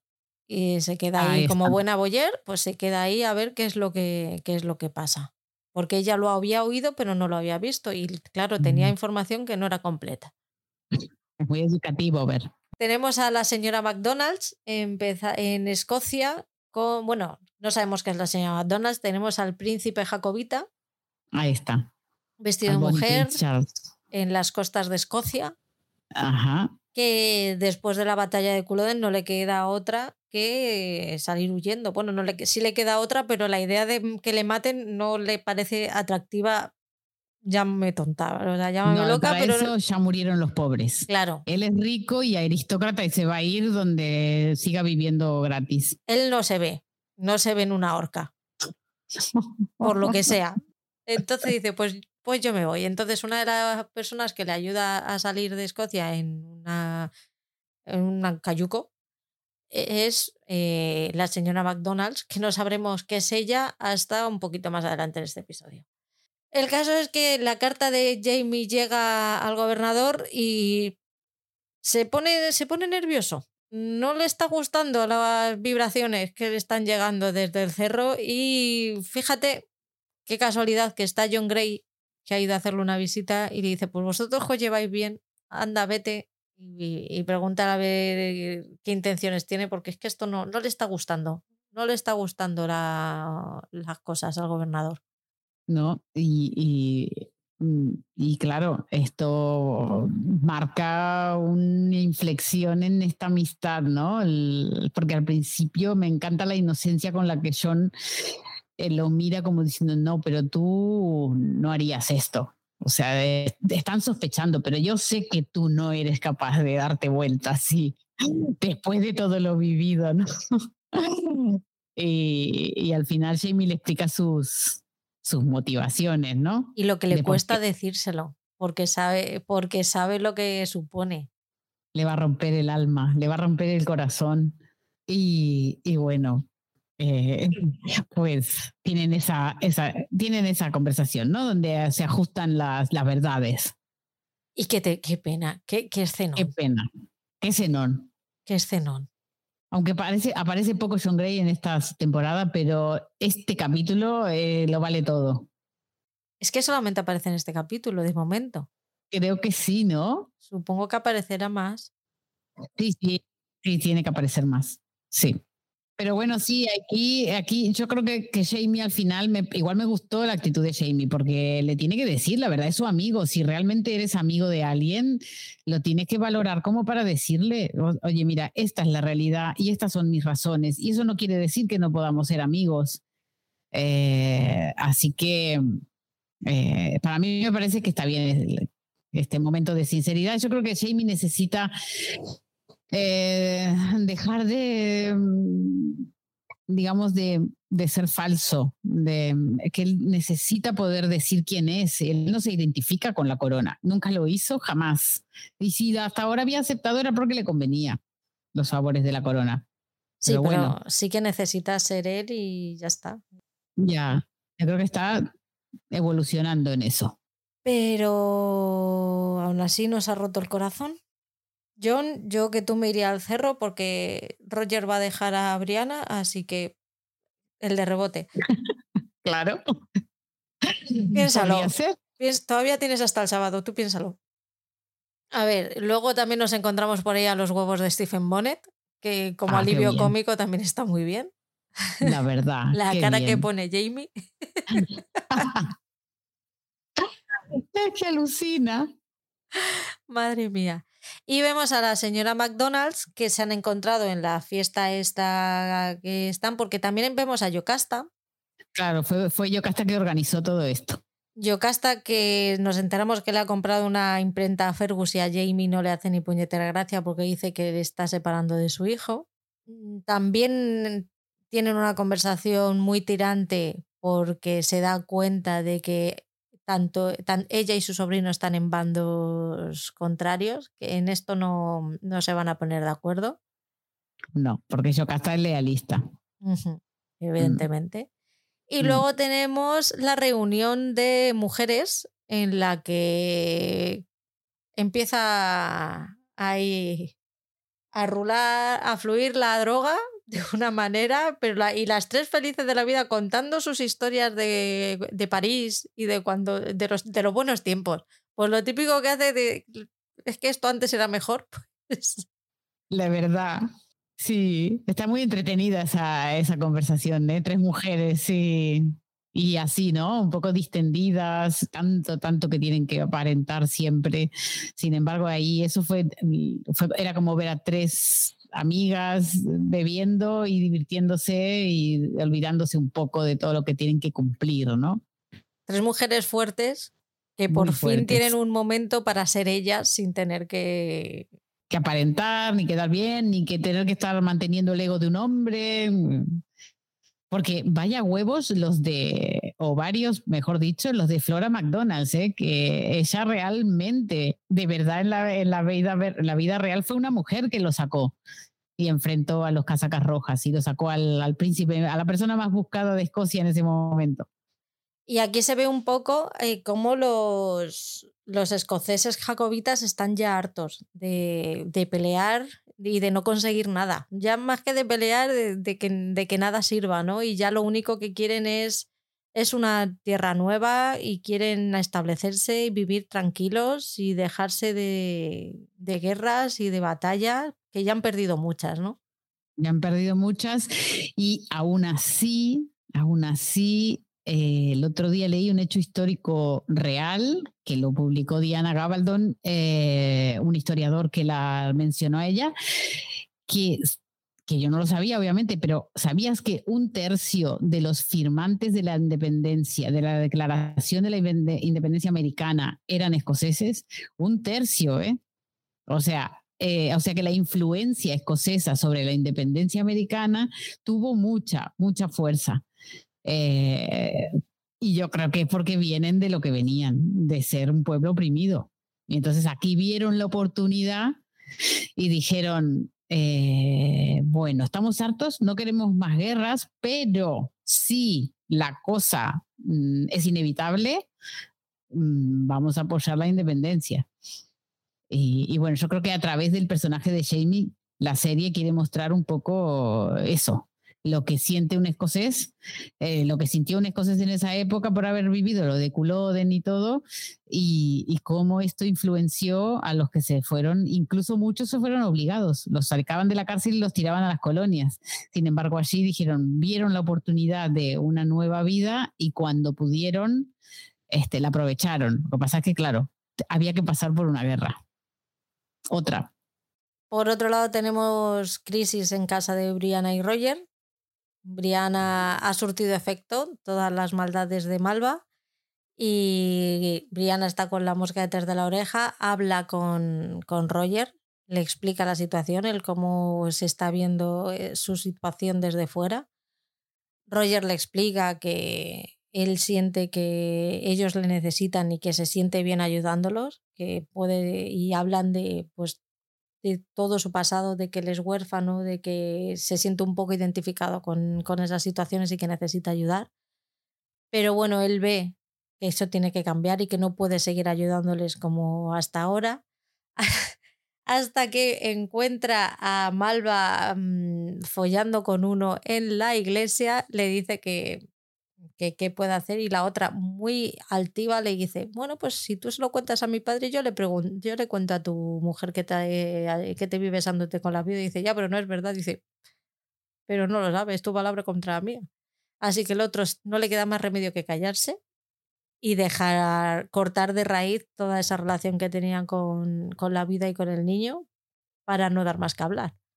Claro, y ahí, ahí vemos ya a Malva mostrando otro carácter, ¿no? Porque hasta ahora era como una niña aprendiz, sumisa, el papá le pega, ay, pobrecita. Nosotros la veíamos así, pero bueno, ahora está mostrando que ella eh, es un poco maquiavélica. Bueno, esa, esa mirada no es de niña sumisa, ¿eh? No, la mirada, no, y aparte de esto de estar. Pero yo veía también lo de que, que, que, que fisgonear ahí cuando Jamie y Claire están en el establo, también es un poco normal tener curiosidad. ¿No? Eh, y podría ser por ahí, y, pero bueno, no, tiene una cara ella muy especial. Sí, a mí eso tampoco me llamó mucho la atención, como habían tenido esas conversaciones y tal, digo, bueno, pues lo está descubriendo, es curiosidad. Pero claro, luego te pega el ostión. Y también Brie le dice a Roger que está embarazada. Ay, sí. Por fin va a hacer feliz a la gente del cerro. Al fin va- eh, sirvió para eh, su cometido en la vida cumplido, tener más hijos. A la salida, cuando ya Jamie y Claire se van de vuelta al cerro, esto, Claire escucha una melodía, que Oh. es la del puente sobre el río Quaid, Sí. el coronel Boogie se llama. Eso, la, la que se queda ella escuchándolo, pero de repente para y Jamie le pregunta qué es lo que pasa y ella dice, no, no, nada. Pero sí, lo ha, lo ha oído y lo ha oído bien porque vemos que está eh, un hombre en una celda que lo está, que lo está Silbando, ¿no? silbando Bueno, es un hombre muy parecido a alguien que ya vimos, en realidad, y, que no, y que no la ayudó. y que no le ayudó. Y ahora está preso y tiene unas piedras preciosas. Uy, si es que lo tiene todo. Sí. Y vamos al, otra vez al cerro. Claire y Jamie ya han llegado. Eh, está Claire con las chicas mm, paseando. Va a casa de quién era. Iban a casa de una familia porque hacía tiempo que no los veían, los echaban de menos, iban a comprobar cómo estaban. Y los ven a todos enfermos, enfermísimos, tienen disentería, de eso ellos se enteran más tarde. Y ahí, aunque cuando llegan están moribundos, en cuestión de dos minutos, de repente todos la, la palman. Creo que el marido sigue vivo. ¿El marido sigue vivo? Si mal no me acuerdo de los libros, sí. Sí. Sí. A todo esto, pues es una plaga que se va, que se carga a la mitad a mucha gente, de la gente que vive en el, en el cerro. Y Claire y Tom Christie también enferman. Lo que pasa es que lo suyo no es tan grave, ellos se, se reponen con el tiempo, están unas semanas malillos con, con fiebre, fiebre y dolor de cabeza, Fie- fiebre y, migra- y migraña, dicen. Y delirios, ¿no? Claire tiene delirios porque tiene la fiebre muy alta. Mm. Y cuando se despierta Claire, se da cuenta que le han cortado el pelo fatal. Horrible. Porque según Roger, eh, Malva pensaba que era la forma de salvarle la vida para bajarle la, la fiebre. Eso no se lo cree. Ni, ni, ni ella. Eh, ella está preocupadísima porque no quiere que le vea eh, Jamie así. Y dice, pues ya te ha visto. Y ha llorado. Es que cuando le dice, ella llora, ¿y qué ha dicho? Ha llorado. Es que tú te lo imaginas llorando. ¿Por qué no nos lo pasaron a eso? Yo quería verlo. Ay, Dios mío, pobrecito. Es que su pelo, el pelo de su mujer, el pelo de su Claire, que siempre estaba tocando el pelo. Y uno de los motes más preciosos que le, le dice se refiere a su pelo. Eh, lo dice mucho en gaélico, él, no sé si en la, en la versión doblada la, lo dicen, no lo sé, pero él le dice, mi chica de pelo marrón, en gaélico. Se lo dice todo el tiempo, porque se lo dijo en la boda. Y entonces, para mí, esto, cada- él, él se refiere a ella si le dice o Sassenach o, este, o esta expresión, ¿vale? Entonces, claro, el pelo para él de Claire era como muy importante. Y, y estaba y se lo corta. Madre mía, es para matarla. Ay, Jamie, en el siglo XX con el champú hubiera, hubieras flipado. Sí, sí, imagínate. No necesitas nada más. Y ya con el suavizante, cuando ya se encuentra un poco mejor, eh, le hablan, me parece que es Jamie la que le habla de que Tom Christie también ha estado enfermo, que le ha pasado algo parecido a ella. Y cuando ella ve que ya se puede tener en pie, dice, pues allí que voy. Porque a mí esto me está empezando a parecer raro. Dice, voy allí y le voy a pedir una muestra de heces. Es lo más normal. Lo que pasa es que la gente que no trabaja en medicina no se da cuenta. Claro, y ya si encima eres un, un, un religioso mm, retrógrado que piensa que la ciencia es lo peor del mundo, pues ¿para qué queremos más? Imagínate. O sea, esto, ese se piensa que le va a hacer una brujería con la caca. No sé. Nunca le había pedido algo tan extraño. Nadie. ¿Qué cosas le pide esta mujer? El caso es que dice, pues no te la voy a dar, pero anda, venga, que- te acompañe a casa, que no, que no te estoy viendo bien. Y poquito después llega Malva, cuando ya Jamie está preparado para irse a hacer una reunión con los hijos de la libertad. Exactamente.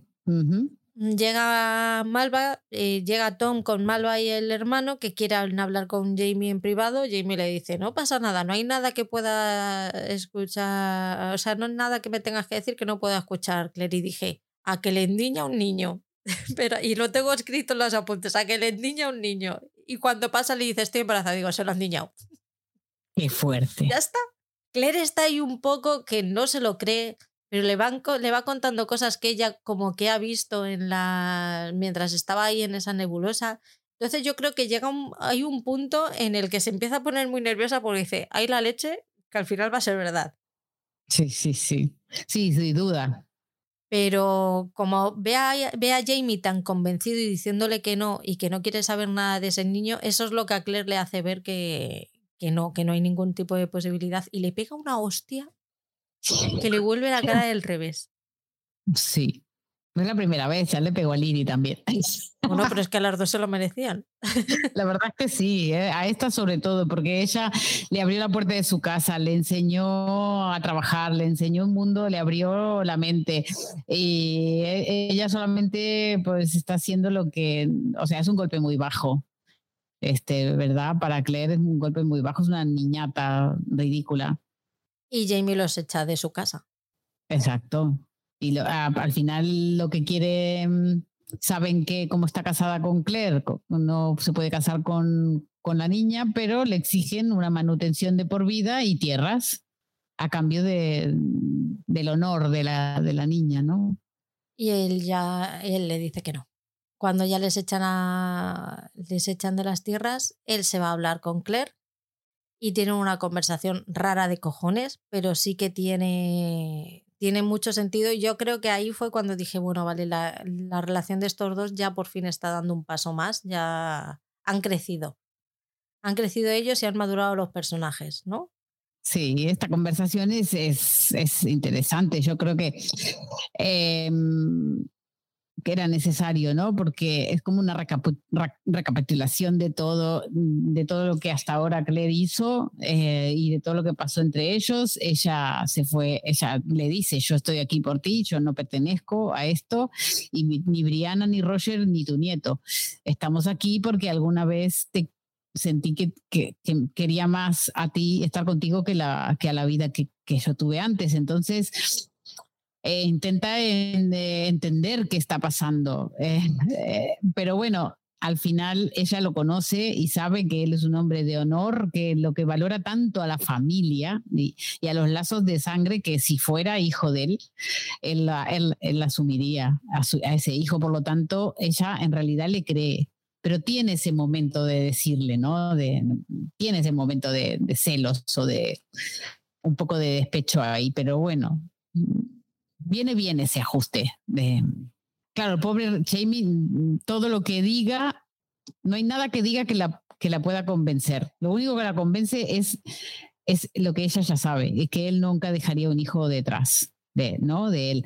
Entonces, bueno, eh, ahí sí que Jamie también le confiesa que sí que se acostó con otra mujer que no le había comentado, lo, de, lo de la McNabb, aquella que estaba en la Librock después del, de Culloden, y, y que bueno, eh, yo que leí un libro que cuenta los años de, de Jamie en, en Hellwater, donde tuvo a su hijo William, eh, sé que ahí sí que él, él, él comenta bastante lo que pasó todos esos años de la soledad física que sentía.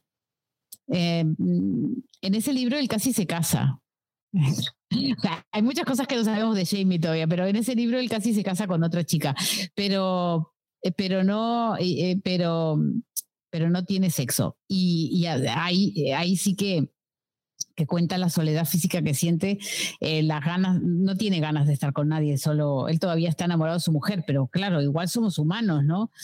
Eh, pero que no había oportunidades, realmente, él vivía entre hombres, eh, preso prácticamente, la única que se acostó con él fue la hija del dueño, Eh, entonces es como muy, muy triste, muy desolador todo, toda esa parte, ¿no? Del, del, del contacto físico, como, como lo extrañaba él, y, y todos los hombres ¿eh? que estaban ahí.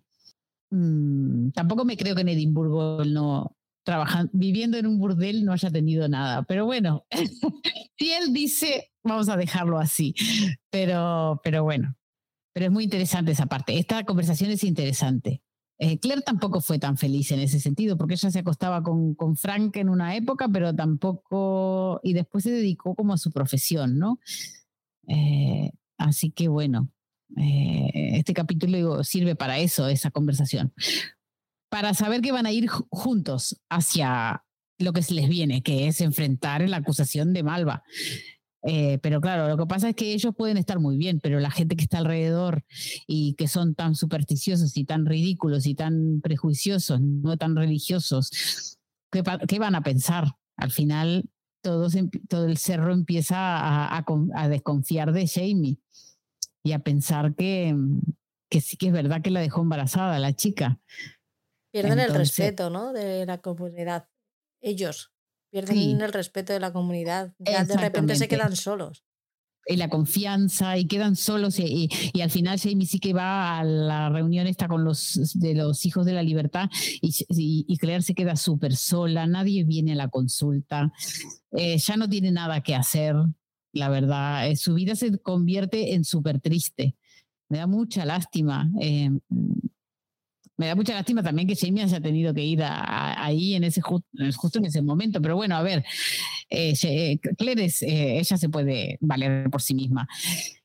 Eh, pero, pero me da mucha tristeza verla así, sola, cómo abre la puerta de la consulta y que no haya nadie. Eh, eso para ella es que le corten las manos, ¿no? Y además le da más tiempo a ella para que todas sus alucinaciones y todas sus pesadillas y todos sus demonios crezcan y, y vayan a más. Claro, claro, claro, porque ella piensa en, cierto modo su, su, parte autodestructiva, piensa que, que, es por culpa de ella, ¿no? De que ella no tendría que haber hecho todo lo que hizo y que esto, esto es como karma, como un karma negativo, ¿no? Y, y bueno, eh, lo pasa mal, pobre Claire. Y el Brown se le sigue apareciendo y ella sigue recurriendo al éter. Eh, y hay momentos en que literalmente lo hace para negar la, la, la, realidad, punto. Ve algo que no le gusta, mascarilla. Sí, sí. Y en una de esas ve a Malva llegar y ella no quiere enfrentarse a eso. No. Se pone la mascarilla y tiene unas alucinaciones con ella muy horribles de que la está amenazando a Malva con cortarle el cuello porque no puede con esa situación más, no puede con todos los problemas que, está, que les está generando Malva. Y cuando se despierta, sale al huerto y se encuentra a Malva degollada. Ella intenta abrirle para salvar al niño y tampoco lo consigue, que dije, madre mía, la que has liado, pollito, con esta gente. Si tenía, digo, es que si pones un circo te crecen los enanos. Ya. Podías haber dejado al bebé ahí dentro y no haberte buscado más problemas, alma de cántaro. Ya, porque una cosa es que ella esté degollada, pero otra cosa es que tenga el vientre abierto, el niño fuera. Eh, parece todo demasiado, demasiado incriminador, ¿no? Pobre, pobre Claire, pero claro, ella intenta salvarle la vida. Eh, eh, sí que el niño todo, tiene como una especie de intención de vivir y ella lo intenta revivir y no puede. Me hizo acordar mucho a cuando se le murió la hija, ese momento de desesperación. Ella, ella creo que creo que intentaba salvar la vida de su hija a través de esto, ¿no? Era como revivir el mismo trauma. No lo consigue y vemos un flashback de Malva hablando con la comunidad sobre Jamie, malmetiendo sobre él, sobre que no ha querido hacerse cargo de su, de su hijo, que los quiere echar. Y volvemos otra vez a, a la, al presente, con los Christie, Jamie y Claire delante del cadáver de Malva y su hijo. Y vemos a un Tom Christie bastante calmado, poco incriminador. Le está. No le está interesando mucho el tema, no, les, no, no, quiere, no se le ve con ganas de revancha hacia ellos. Sí que de vez en cuando suelta algo, pero en realidad tú no le ves como queriendo no, es verdad. meterles sí. en problemas. Pero el hijo, sin embargo, sí que el hijo sí está destrozado. El hijo sí que siente la muerte de su hermana. Sí, Yo creo que aquello de que podría ser que Malva no fuera hija de él también, eh, aquí se puede empezar a notar un poquito y Alan sí es el hermano. Entonces yo creo que la muerte, la muerte de Malva a Alan la, le afecta de manera especial, ¿no? Y eh, cómo reacciona cuando Claire quiere coger el féretro del bebé eh, y realmente él está como de roto, ¿no? Está roto. Bueno, normalmente si a uno se le muere un hermano está en ese estado. Eh, entonces, sí, que, sí que son dos, dos actitudes muy diferentes, la de Tom con la de Alan. Ahí hay algo que todavía no sabemos, no entendemos. Pero yo la de Alan la veo muy rara. Aunque sé que es el hermano y tal, pero ahí hay algo más, porque la, cuando va Claire a hablar con ella, que la tiene a puntito de contarle la verdad, porque está a punto de claudicar, porque le hace sentirse mal y le hace... Vemos a esa malva que ha, estado pasando tanto tiempo con, con Claire, que la respeta. Sin embargo, cuando sale el hermano cambia completamente su actitud y vuelve a ser otra vez la malva manipuladora y calculadora. Entonces ahí hay, ahí hay algo. Él tiene como un efecto sobre ella, ¿no? Sí, que, eh, yo creo que con Claire ella logra eh, quitarse todo, todo lo que pase en esa casa. Eh, sí, y tal vez logra ser ella, la verdadera, ¿no? Pero allá dentro de esa casa nadie le permite ser ella. Y el hermano es alguien que cada vez que está él, ella reacciona de esa forma, ¿no? Y el funeral, lo más visual, lo más importante, yo creo que es ese momento cuando van no, dejan a Jamie que coja el, el féretro, tiene que ser Ian y cuando ven que se han dejado al bebé, va Clara por la caja y rápido el otro suelta el féretro de su hermana y le da igual lo que pase, si se cae o no se cae, y, él va rápido a por ese bebé, cosa que me hace pensar que su padre es él. Seguramente me equivocaré también, pero ahí, ahí lo dejo. Queda apuntado, queda grabado y dicho. Ha grabado y dicho queda. Luego ya de ahí que pase, de ahí a que pase. El caso es que, bueno, ahí, ahí está. A ver, a ver cómo se cierra esto, porque claro, se, supongo que esta trama se cerrará al final del sexto libro. Sí, sí, se cierra, se cierra. Eh, justo es lo que falta, es lo que falta resolver del sexto libro. No falta mucho, ¿eh? no falta casi nada. Por eso yo tengo esperanza de que no dediquen mucho más, muchos más capítulos a estas tramas. Porque yo creo que con un par o con uno se lo podrían resolver. Uy, que, que va a estar muy interesante el primer episodio de la séptima temporada. Claire ya está fuera de control, se siente fatal, se siente culpable por todo, por haber ido, por, hasta por respirar. Se siente culpable absolutamente por todo, pero bueno, tenemos... Eh, a la señora Bach no le, no le pilló el punto todavía. O sea, yo sé, ya nos dijiste que va a, tener, va a pasar algo relevante con ella y quiero pensar que va a ser a favor de ellos, pero ahora mismo la, la tengo que no la, no la sé dónde ubicar. O sea, yo en el puzzle tengo la pieza por ahí, pero no me cuadra, eh, no me casa en ningún sitio. Así que ahí la tengo en barbecho. Claro, es un personaje que si tú lees los libros vas a ver que ella está todo el tiempo con ellos, esos señores, ¿no? Es como esa función cumple. Eh, como Claire y es una mujer muy ocupada, que no es una típica mujer, porque es una mujer que está en otra historia de, médico. Entonces ella es la que lleva la casa, la comida, el, tema de la, sobre todo la comida y la limpieza.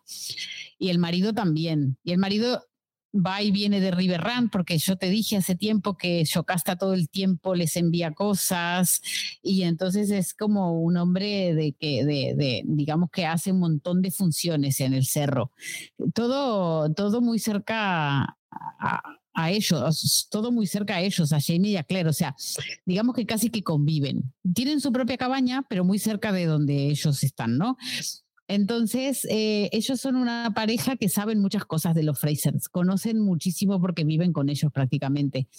Y entonces eh, es como un arma de doble filo, porque no sabes si eh, algún día se van a dar vuelta todo lo que pueden utilizar en contra de ellos, ¿no? Em, entonces, de momento la señora Bag mm, reacciona cuando, cuando Claire le dice que vaya a buscar ayuda en un momento eh, la señora sale corriendo, ¿no? Y va a buscar ayuda porque al final aparecen. Pero, pero sí que son, son personajes que, que son, digamos que que son este, interesantes a la trama, o sea, que tienen algo que ver con la trama y, vendrá. Yo espero que venga de una vez, que lo desarrollen, porque se lo han callado. Esto ya lo tendrían que estar diciendo en la serie. Se lo guardaron, se lo guardaron. Me da la sensación de que va a ser la que va a desmontar el, este de que Jamie no es el padre de, del bebé de Malva porque ella estaba ahí todo el rato, ¿no? Entonces, si alguien tiene que saberlo, tiene que ser ella. Eh, claro, es que ella estaba todo el tiempo y más cuando Claire estuvo enferma. Entonces, eh, sí, ella tiene, ella tiene eso. Ella tiene muchos ojos, muchos oídos ahí en la casa. Venga, señora Baja, anímate. A ver, encuentran al Redentor que llevaban varios eh, episodios preguntando por él y dónde está y dónde está y dónde está y dónde está. Pues le hemos visto unos episodios antes eh, a Malva cortándole, cortándole los dedos cuando ya, ya estaba muerto y ahora ya le encuentran, ya les llama la atención que no tenga dedos y aquí me hace mucha gracia porque están todos en el comedor hablando y hacen referencia a Perry Mason esto es un, esto es un caso digno de, de Perry Mason. Sí, y dice todo lo, que, lo que estaría buscando la motivación, el no sé qué, lo dice muy bien Roger, sí. Sí, que es cuando llega Claire y dice, pues tenía, tendríamos que buscar a alguien que cumpla estos requisitos. Y llega Claire y dice yo, y se quedan todos diciendo, tía, pero no, no digas eso, que bastante ganas nos tienen ya. Ya, pero es que tenía razón ella, totalmente. Completamente. Y ahí es cuando ella está, es que ya está ya fuera de control, que ya le da igual absolutamente todo. Eh, tenemos el momentazo de Lizzie, que llega Ian y le, y le cuenta a sus tíos, a los dos, o está solo Claire en ese momento.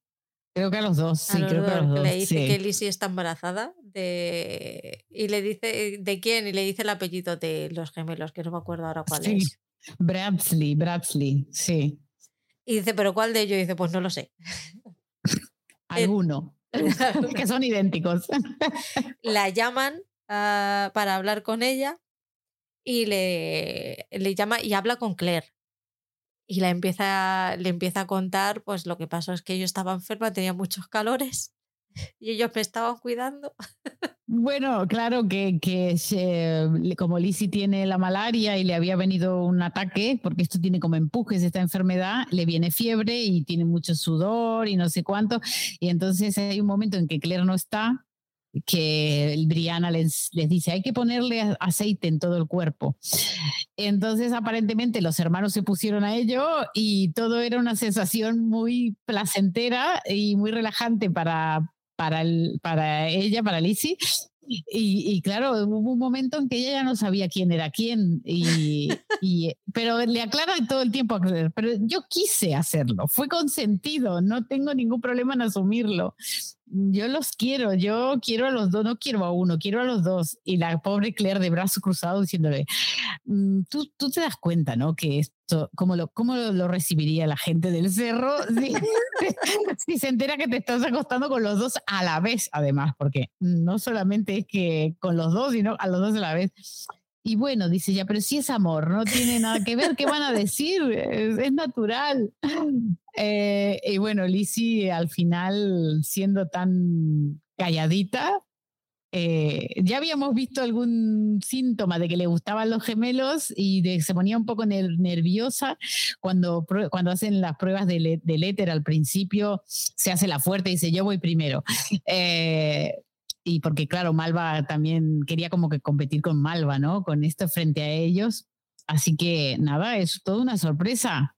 Y ahora está embarazada y no sabe de quién. Entonces se tiene que casar porque el Jamie dice, lo que me falta a mí es que aquí eh, eh, haya también una embarazada eh, sin padre. Así que se casa y me encanta que los hace hacer el sorteo ese del... de la pajita. sí. Y, dice, ala, tú mismo y tú no vuelvas hasta que no nazca el niño, le dice, punto. Y pues, claro, porque este, el pobre Jamie está superado totalmente con la situación en el cerro, con la mujer, con, con las acusaciones del embarazo.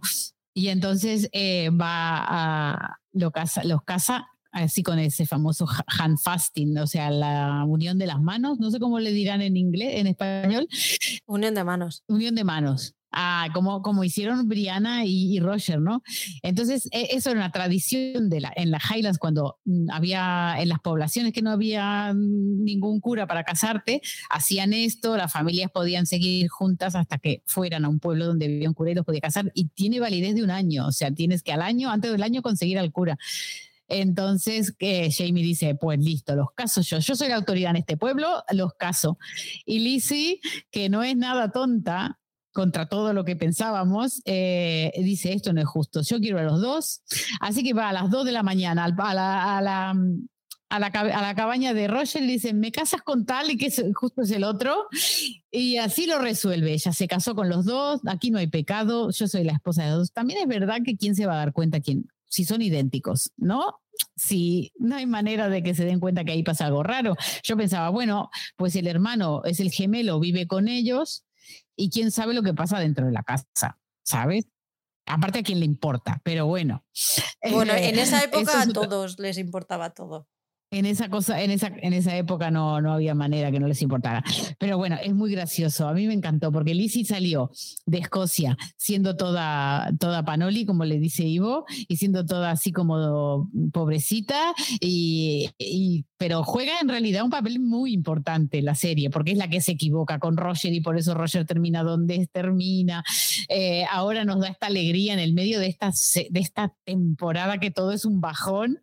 Ella lo pasa bien bien. Eh, al final, al principio me acuerdo como cuando cómo miraba a Ian, eh, también al principio cómo se enamoró de Ian en la, primera, en la cuarta temporada y ahora ella ya encontró su felicidad, que son los dos hombres. En el libro, en el libro ella viaja con el padre también, y el padre al final tiene que aceptar esta situación. Es muy, es muy gracioso, es muy gracioso. Eh, es muy gracioso, sí, porque este señor al final se viene con la hija y, y, y, al final tiene que aceptarlo. Se escandaliza, por supuesto, y hace como que no existe el problema, ¿no? Como haría cualquier persona, negando todo. Y así que es muy, es muy entretenida esta parte. Lizzie necesita un club de fans. Total, total. Lizzie es un, un pilar fundamental. No, es lo que nos alegró la temporada, digo. Sí, sí, sí, completamente. Yo luego ya ella, ella verá, porque si aguantara uno es jodido, aguantar a dos ya tiene que ser. Imagínate a dos dejándote los calzoncillos por toda la casa todos los días de tu vida.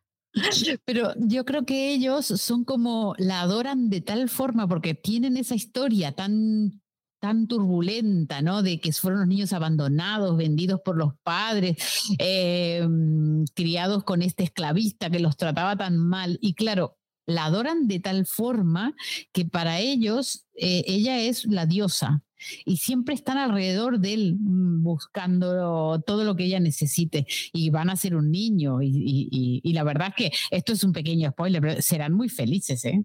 O sea, aquí esto em, comen perdices, ¿eh? Aquí esto es felicidad total, así que a lo mejor, mira, a mucha gente, a lo mejor es una forma de presentar un tipo de familia que no es eh, normativa, pero que son felices, ¿no? A ver si va a ser el secreto de la felicidad. A ver, a ver.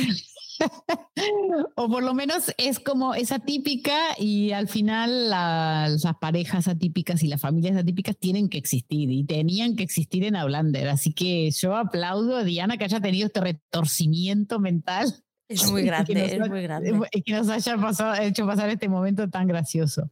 Pues vamos ya con, con Claire y Jamie. Claire por fin ya ve, se ve completamente desbordada y ya le tiene que contar toda la verdad a Jamie, porque sí que le había contado un poco, pero no le había llegado a contar que está con el éter a tope y todo lo que, todo realmente, todo lo que tiene dentro, todo lo que se siente, por todo lo que se siente culpable. Ella se siente culpable porque piensa que ha sido la que ha generado todo esto. Si ella no hubiera viajado en el tiempo, nada de esto hubiera pasado. Y aquí volvemos otra vez a, Jamie, que ya habíamos visto con Fergus. De si, tú no, si tú no estuvieras aquí, Brianna no existiría eh, y no hubiera pasado nada de lo que ha pasado, no nos hubiéramos conocido, no estaríamos juntos y no hubiéramos vivido todo lo bueno que hemos vivido. Claro.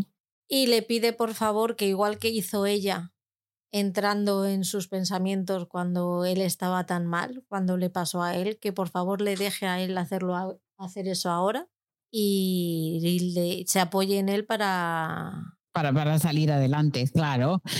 Sí, sí, eh, es una escena preciosa, es una escena preciosa, es una escena, eh, cualquiera tiene, ¿no? Ese momento de mm, vulnerabilidad de al final con la persona que, que es tu compañero o tu compañera, ¿no? De decir, mira, me pasa esto y no puedo más y esto es tan humano como, vamos, como respirar.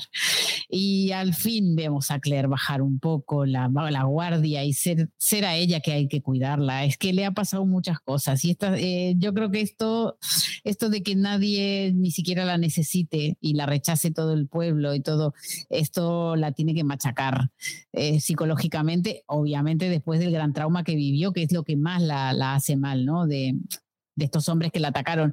Entonces, claro, Jamie le dice esto, mira, tú, si no fuera por, porque tú has venido a mí y eh, no hubiéramos ido a París, no hubiéramos...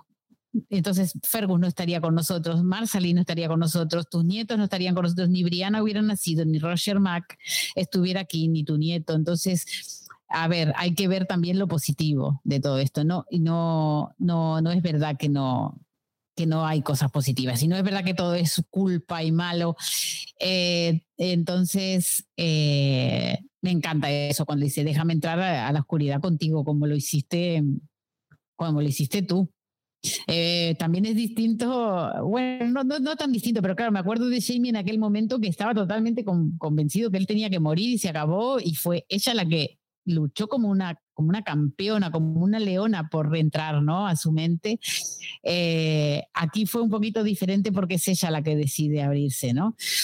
Eh, pero que igualmente eh, es, igual de válido y es igual de precioso, ¿no? este, este momento de ellos, ese encuentro tan íntimo entre los dos, en que también se le permita a la fuerte de la pareja ser vulnerable y pedir ayuda todos podemos pedir ayuda en algún momento. Eso no quiere decir que pierdas mm, tu identidad ni pierdas eh, tu, fuerza. No, no, ser, tener un momento de vulnerabilidad no significa ser débil, sino que eres un humano. Y pobre Claire, yo creo que se merecía este, este momento, ¿no? Y a partir de ahí, ella, ella le dice, además lo haría, lo haría todo otra vez. O sea, es, ella está totalmente convencida. Yo también, Claire. Yo también lo haría. Pero toqué las piedras y no me fui para el otro lado. O sea que no tiene que, no hay un Jamie esperándome del otro lado. ¿Tú también te pondrías los dos anillos? Uh, depende si, si, claro, lo que pasa es que no me puedo imaginar una vida mm, así, pero creo que sí, que tampoco es imposible. Es imposible borrar tu pasado también. Yo me pondría los dos anillos también, sí. No hay que negar nada. Y Roger encuentra su vocación, esa vocación que todos sabíamos desde el día que puso un pie en el siglo XVIII, que era ser pastor, pues ahí él ha tardado dos, dos temporadas, pero bueno, ya ha llegado también. Y eh, ya reconoce que sí, que es lo que quiere ser. A Brianna no le hace mucha ilusión, pero bueno, es lo que él quiere. Así que le dice, bueno, pues vámonos a mm, donde sea, al pueblo ese que, en el que te pueden ordenar y vamos allá que te ordenen y tal, y ellos se piran hacia allá. Lizzie, por otro lado, cuenta antes, de, antes de que tenga, antes de que brote, Lizzie le cuenta a Claire que fue ella quien había llamado a la puerta, con lo cual eso a Claire le hace pensar que le va a quitar todas los, el, todo ese pesar que tenía y todas esas alucinaciones, pero no se da cuenta que aún así sigue teniendo todavía esto y ya es cuando brota. Y poquito después de la conversación entre Jamie y Claire, pues llegan los Brown a, a detener a Claire porque son los nuevos sheriffs de la región. Sí, así tal cual. Eh, o sea que la pesadilla se vuelve a revivir porque el Brown tiene toda la excusa. Ahora sí que tiene una excusa que es este, bastante potente, porque hubo un asesinato y se encontró a ella con un cuchillo en las manos ensangrentadas y con un bebé en la mano. O sea, que aparte para ellos debe ser un sacrilegio, ¿no? Esto de que ella haya intentado una cesárea. Así que se complicó el panorama para que más todavía. Eh, al final rodean la casa, se empiezan a defender como pueden con, cantidad de armas que tiene ese hombre en casa, por favor. Empiezan a, les rodean, empiezan a disparar a diestro y siniestro, pero llega un momento en el que ven que no tienen escapatoria y se tienen que entregar. Se los llevan a Wilmington, me parece, que es a, que les le hagan un juicio a Claire. En un principio se llevan a los dos juntos. Hasta que los separan. Los Mm, apedrean en los pueblos cuando llegan y tal, y llega un punto en el que, en el que los separan, pero antes Jamie va a jamear y como dice Ivo, cada vez que se saca la chorra parece un, un familiar. Así que se aparece Ian y le dice que no se preocupe, que trae refuerzos y que les van a ayudar. Ahí está. Los separan. Tom eh, Christie se queda con Claire y con Brown para asegurarse de que Brown no la mata. Eh, de hecho, es el que él es el que la apoya siempre. Cuando llegan al, al pueblo que la van a meter a la celda, él le da una bolsita. Supongo que Sí. será con monedas, pero no se ve lo que tiene la bolsita y le dice que es para, para, que, se, para que se le ayude a defenderse. Sí, yo creo que yo creo que es dinero, sí. Pero no sé si era porque ahí necesitan eh, en la cárcel tienen que pagar algo para comer mejor, etcétera. O porque no me acuerdo si eso tiene, de verdad ahora mismo no me acuerdo si eso tiene algo más que ver. Me parece que no, ¿eh? Porque yo no me acuerdo que esto sea fundamental. Bueno, de momento se ha quedado ahí. Está en una celda en la prisión donde está el del coronel Boogie, que no se nos olvide. O sea que a lo mejor el del siglo XX tiene la posibilidad de en esta, esta vez ayudarla de verdad. Vamos a ver qué pasa. O, o no. Todo puede ser. Y luego vemos a Jamie que se la han llevado a la costa porque le quieren devolver a Escocia. Pero justo llega Ian con los indios, empiezan ahí a disparar y a lanzar flechas y se llevan a Jamie y van en busca de Claire para, para defenderlos y ahí se acaba la temporada. Sí. Ay, ah, claro, ahora entonces, ¿qué, ¿cómo quedamos? Quedamos con, con una situación que a ti no te gusta, que Jamie y Claire estén separados, porque siempre se la lían si están separados. Entonces, eh, Claire afronta eh, un juicio por, por asesinato que probablemente termine en, en- en la horca. Em, y, y- y bueno, Jamie tiene que, que, ver la manera de salvarla, ¿no? Y de demostrar que no, porque sacarla de la cárcel, eso me, me lo imagino yo, ¿no? Sacarla de la cárcel eh, a la fuerza, como ya lo hizo varias veces, eh, y llevársela al cerro, todo el mundo sabe dónde pasó el asesinato, todo el mundo la va, o sea, no hay manera de escaparse de la justicia esta vez, tiene que haber un juicio. Entonces, tiene que existir una manera de demostrar que ella es inocente. Entonces es muy difícil. La- o sea, Claire lo tiene muy, muy chungo. O sea, está como, como Jamie aquella vez cuando lo estaban por ahorcar, que solo lo salvó Randall. O sea, ¿quién podrá salvar a, a Claire? Ay, Y- John Gray, que te echamos de menos. Ay, ay, ay, John Gray, si pudieras hacer algo, seguro que lo haría. seguro que lo haría. Pero bueno, Señora eh, Bach, por favor. A no ser que haya alguien por ahí que sabe algo más y no lo dijo. Entonces, Eh, no yo- lo sé. El señor Christie ahí también puede decir algo. Es que hay, Claro, mucho- por- hay- es que hay varios ahí que tienen. Claro, eh, ahí está. Eh, entonces, claro, quedó este nudo, ¿no? De, sin desatarse y, hace más de un año y medio que estamos esperando que se desate. O sea que siéntete privilegiada, Patri. Que el sábado ya sabrás cosas. Que yo creo que lo del ahorcamiento y lo del juicio, el sábado lo sabemos, ¿eh? Seguro. Eh, o sea que, que bueno, esa es la situación. Tenemos a, vale, tenemos a Roger y a Brianna que se fueron a, a que se ordene como ministro, como, como pastor. Y en el medio, en el camino, gracias a los piojos, se dieron cuenta que Jamie es el hijo biológico de, de Roger. O sea que terminó, ahora sí que terminamos de hundir en el olvido a Bonnet.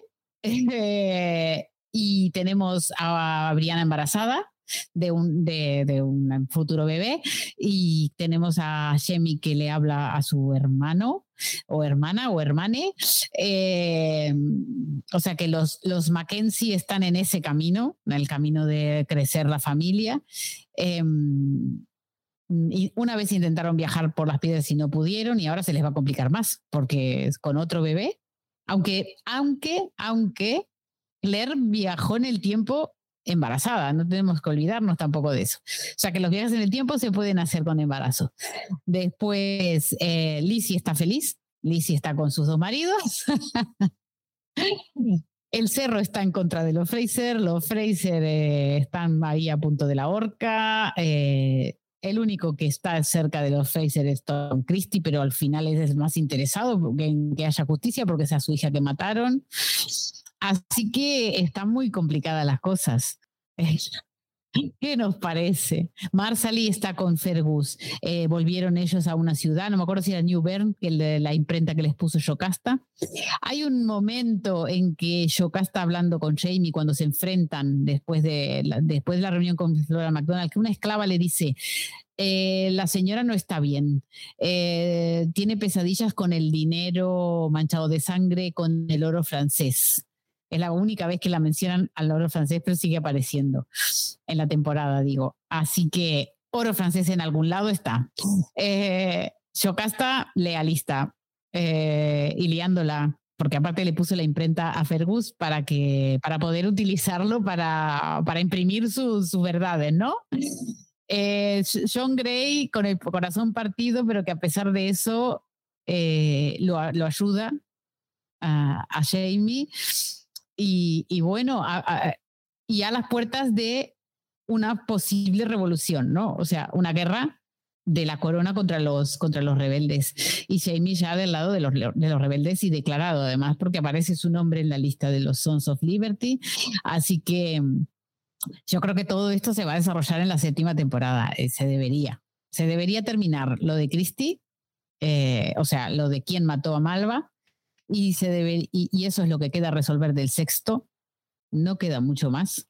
Y después ya entrar en el séptimo y el octavo, que dice Maril, que Maril Davis, que como intentaron compactarlos a los dos en la temporada porque, porque pensaban que era la última y que querían dejar la historia en un punto bueno.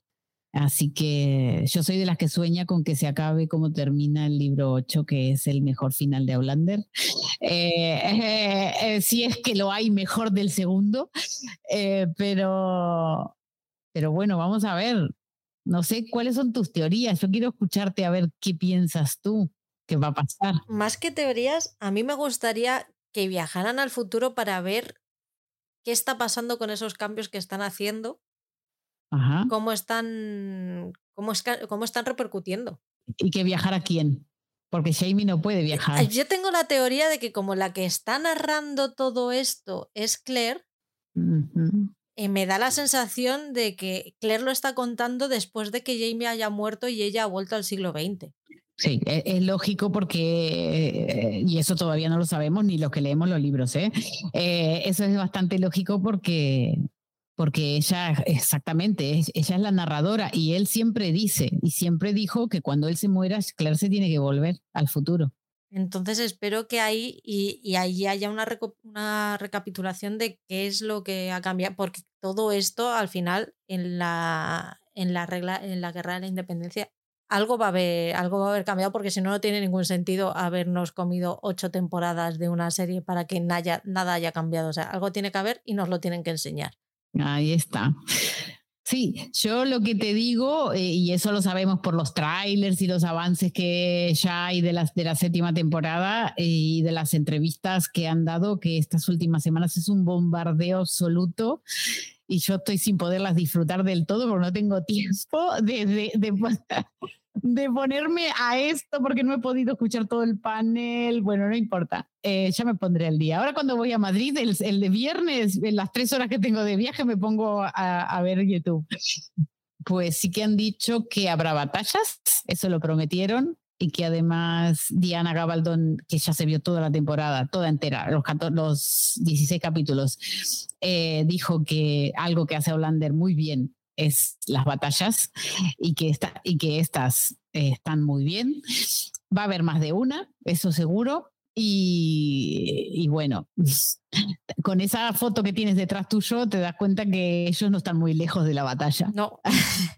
otra, otra duda que tengo de las fotos promocionales que han salido, que ya como terminamos, como terminamos de verlo ayer, no he visto todavía el tráiler, pero sí que las fotos sí que me he parado a verlas. Hay una pareja que a ella no la conozco, y él me recuerda muchísimo a John Gray, pero no estoy segura de si es él o no, porque está como muy joven. ¿Es él? No, no es John Gray. John Gray sigue siendo John Gray.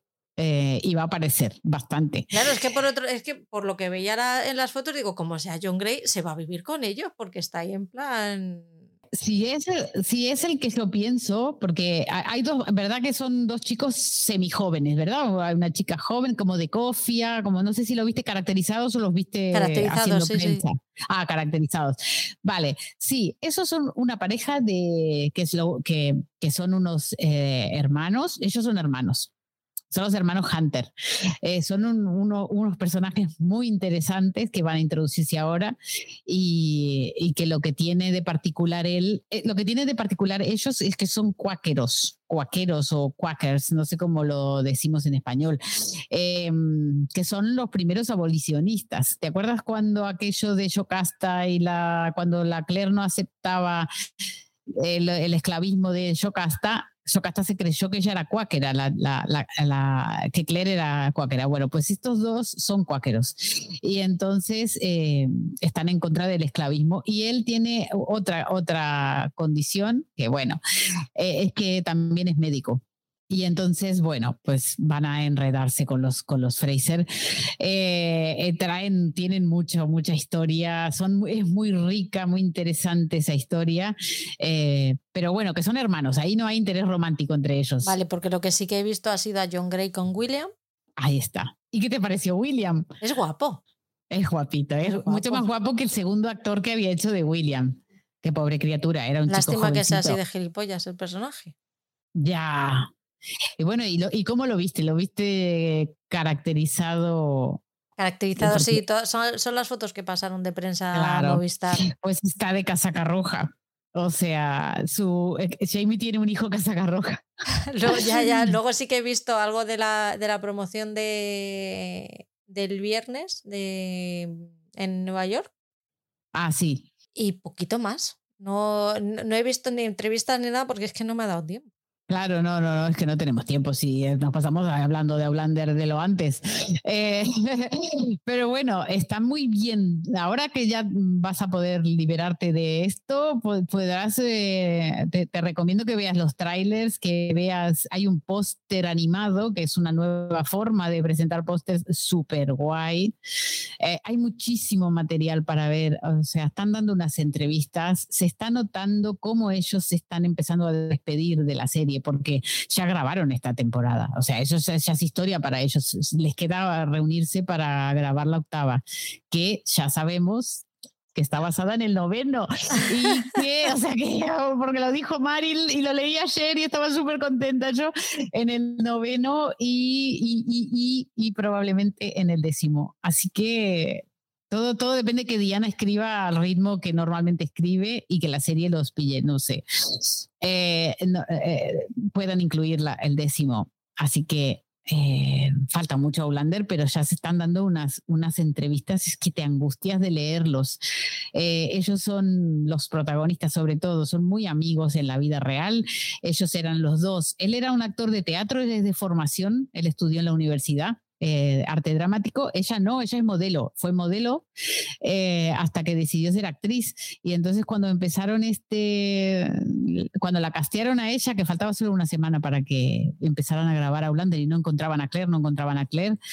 Em, pues dice que tuvieron una, una conversación ellos dos y decidieron que esto iba a ser un punto de inflexión en la vida de los dos porque era la primera vez que hacían un show tan importante y, que se iban a, apoyar uno eh, con el otro siempre y hasta ahora han mantenido una amistad muy bonita, que se nota que es muy bonita y que ella ya ha dicho que solo de pensar que solo queda una, una temporada para vivir esto, que ya le dan ganas de llorar, que ya empieza a llorar. Pero bueno, primero hay que pasar por. Nosotros tenemos todavía toda la, octava, la séptima temporada por delante, así que no nos adelantemos al sufrimiento. Dos temporadas que seguramente la dividirán en dos cada una, así que todavía son unos añitos. Sí que puede ser, es verdad. Sí, sí. La octava dijeron que va a tener 12 capítulos. Mínimo tres, o sea que mínimo la van a. Esta la han dividido en dos, así Dos. que. Mínimo tres años. Y es lo que dice Diana. Si se esperan tres años, yo ya acabé el libro. Claro. Puede ser que lo estén retrasando, que lo estén eh, estrenando en dos veces para, para hacer tiempo. Yo creo que sí. Y después ahí está en producción una precuela, es uh, Blood of My Blood, Sangre de mi Sangre, que será la historia de los padres de Jamie. Así que hay universo Outlander para rato. Se habló, tú que eres fanática de John Gray, hay, una, hay cinco novelas eh, que, que son de John Gray exclusivamente y que se había hablado alguna vez de hacer una, un spin-off de John Gray. Pocas me parecen. Pocas me parece.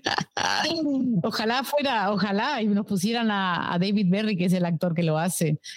Yo la compro. Sí, sí. Yo comprada totalmente. Pues ya está. ya está. Nos vemos después de que termine la séptima temporada, si te, si te apetece. Claro que sí, claro que sí. Esta vez ya las dos eh, con la misma información. No, no, tú, tú sigues teniendo más. O sea, tengo un poquito más porque voy, voy varios libros por delante, pero no importa, no Ahora hace mucho que no me leo ni el séptimo ni el octavo. Los leí como en el 2017, 18 y no los volví a leer. Así que ahora mismo estoy con el 7 eh, intentando leer ah, para estar un poco al día, pero tampoco quiero arruinarme la serie. Así que tal vez me dejo llevar y vamos comentando los capítulos sin tener como referencia el libro para, para poder disfrutarlo. Pues nos vemos dentro de unas semanas y nos vemos por las redes sociales eh, comentando esto y en Críticos en Serio que Ivo sí que va a hacer, vamos a hacer los recaps por capítulo todas las semanas, así que ahí os emplazo. A partir de la semana que viene, los martes, habrá recap de Outlander de cada uno de los episodios. Buenísimo, ahí estaremos. Qué guay. sí. Un besito, Mónica. Un beso, Patri, gracias por esto y, y- y por, y por haberme aguantado durante seis temporadas, madre mía. Lo contrario, por haberme aguantado todo a mí y mi cinismo con la serie. No, no, yo encantada, encantadísima. Nos vemos prontito. Un saludo Un a todos. Chao. Tchau.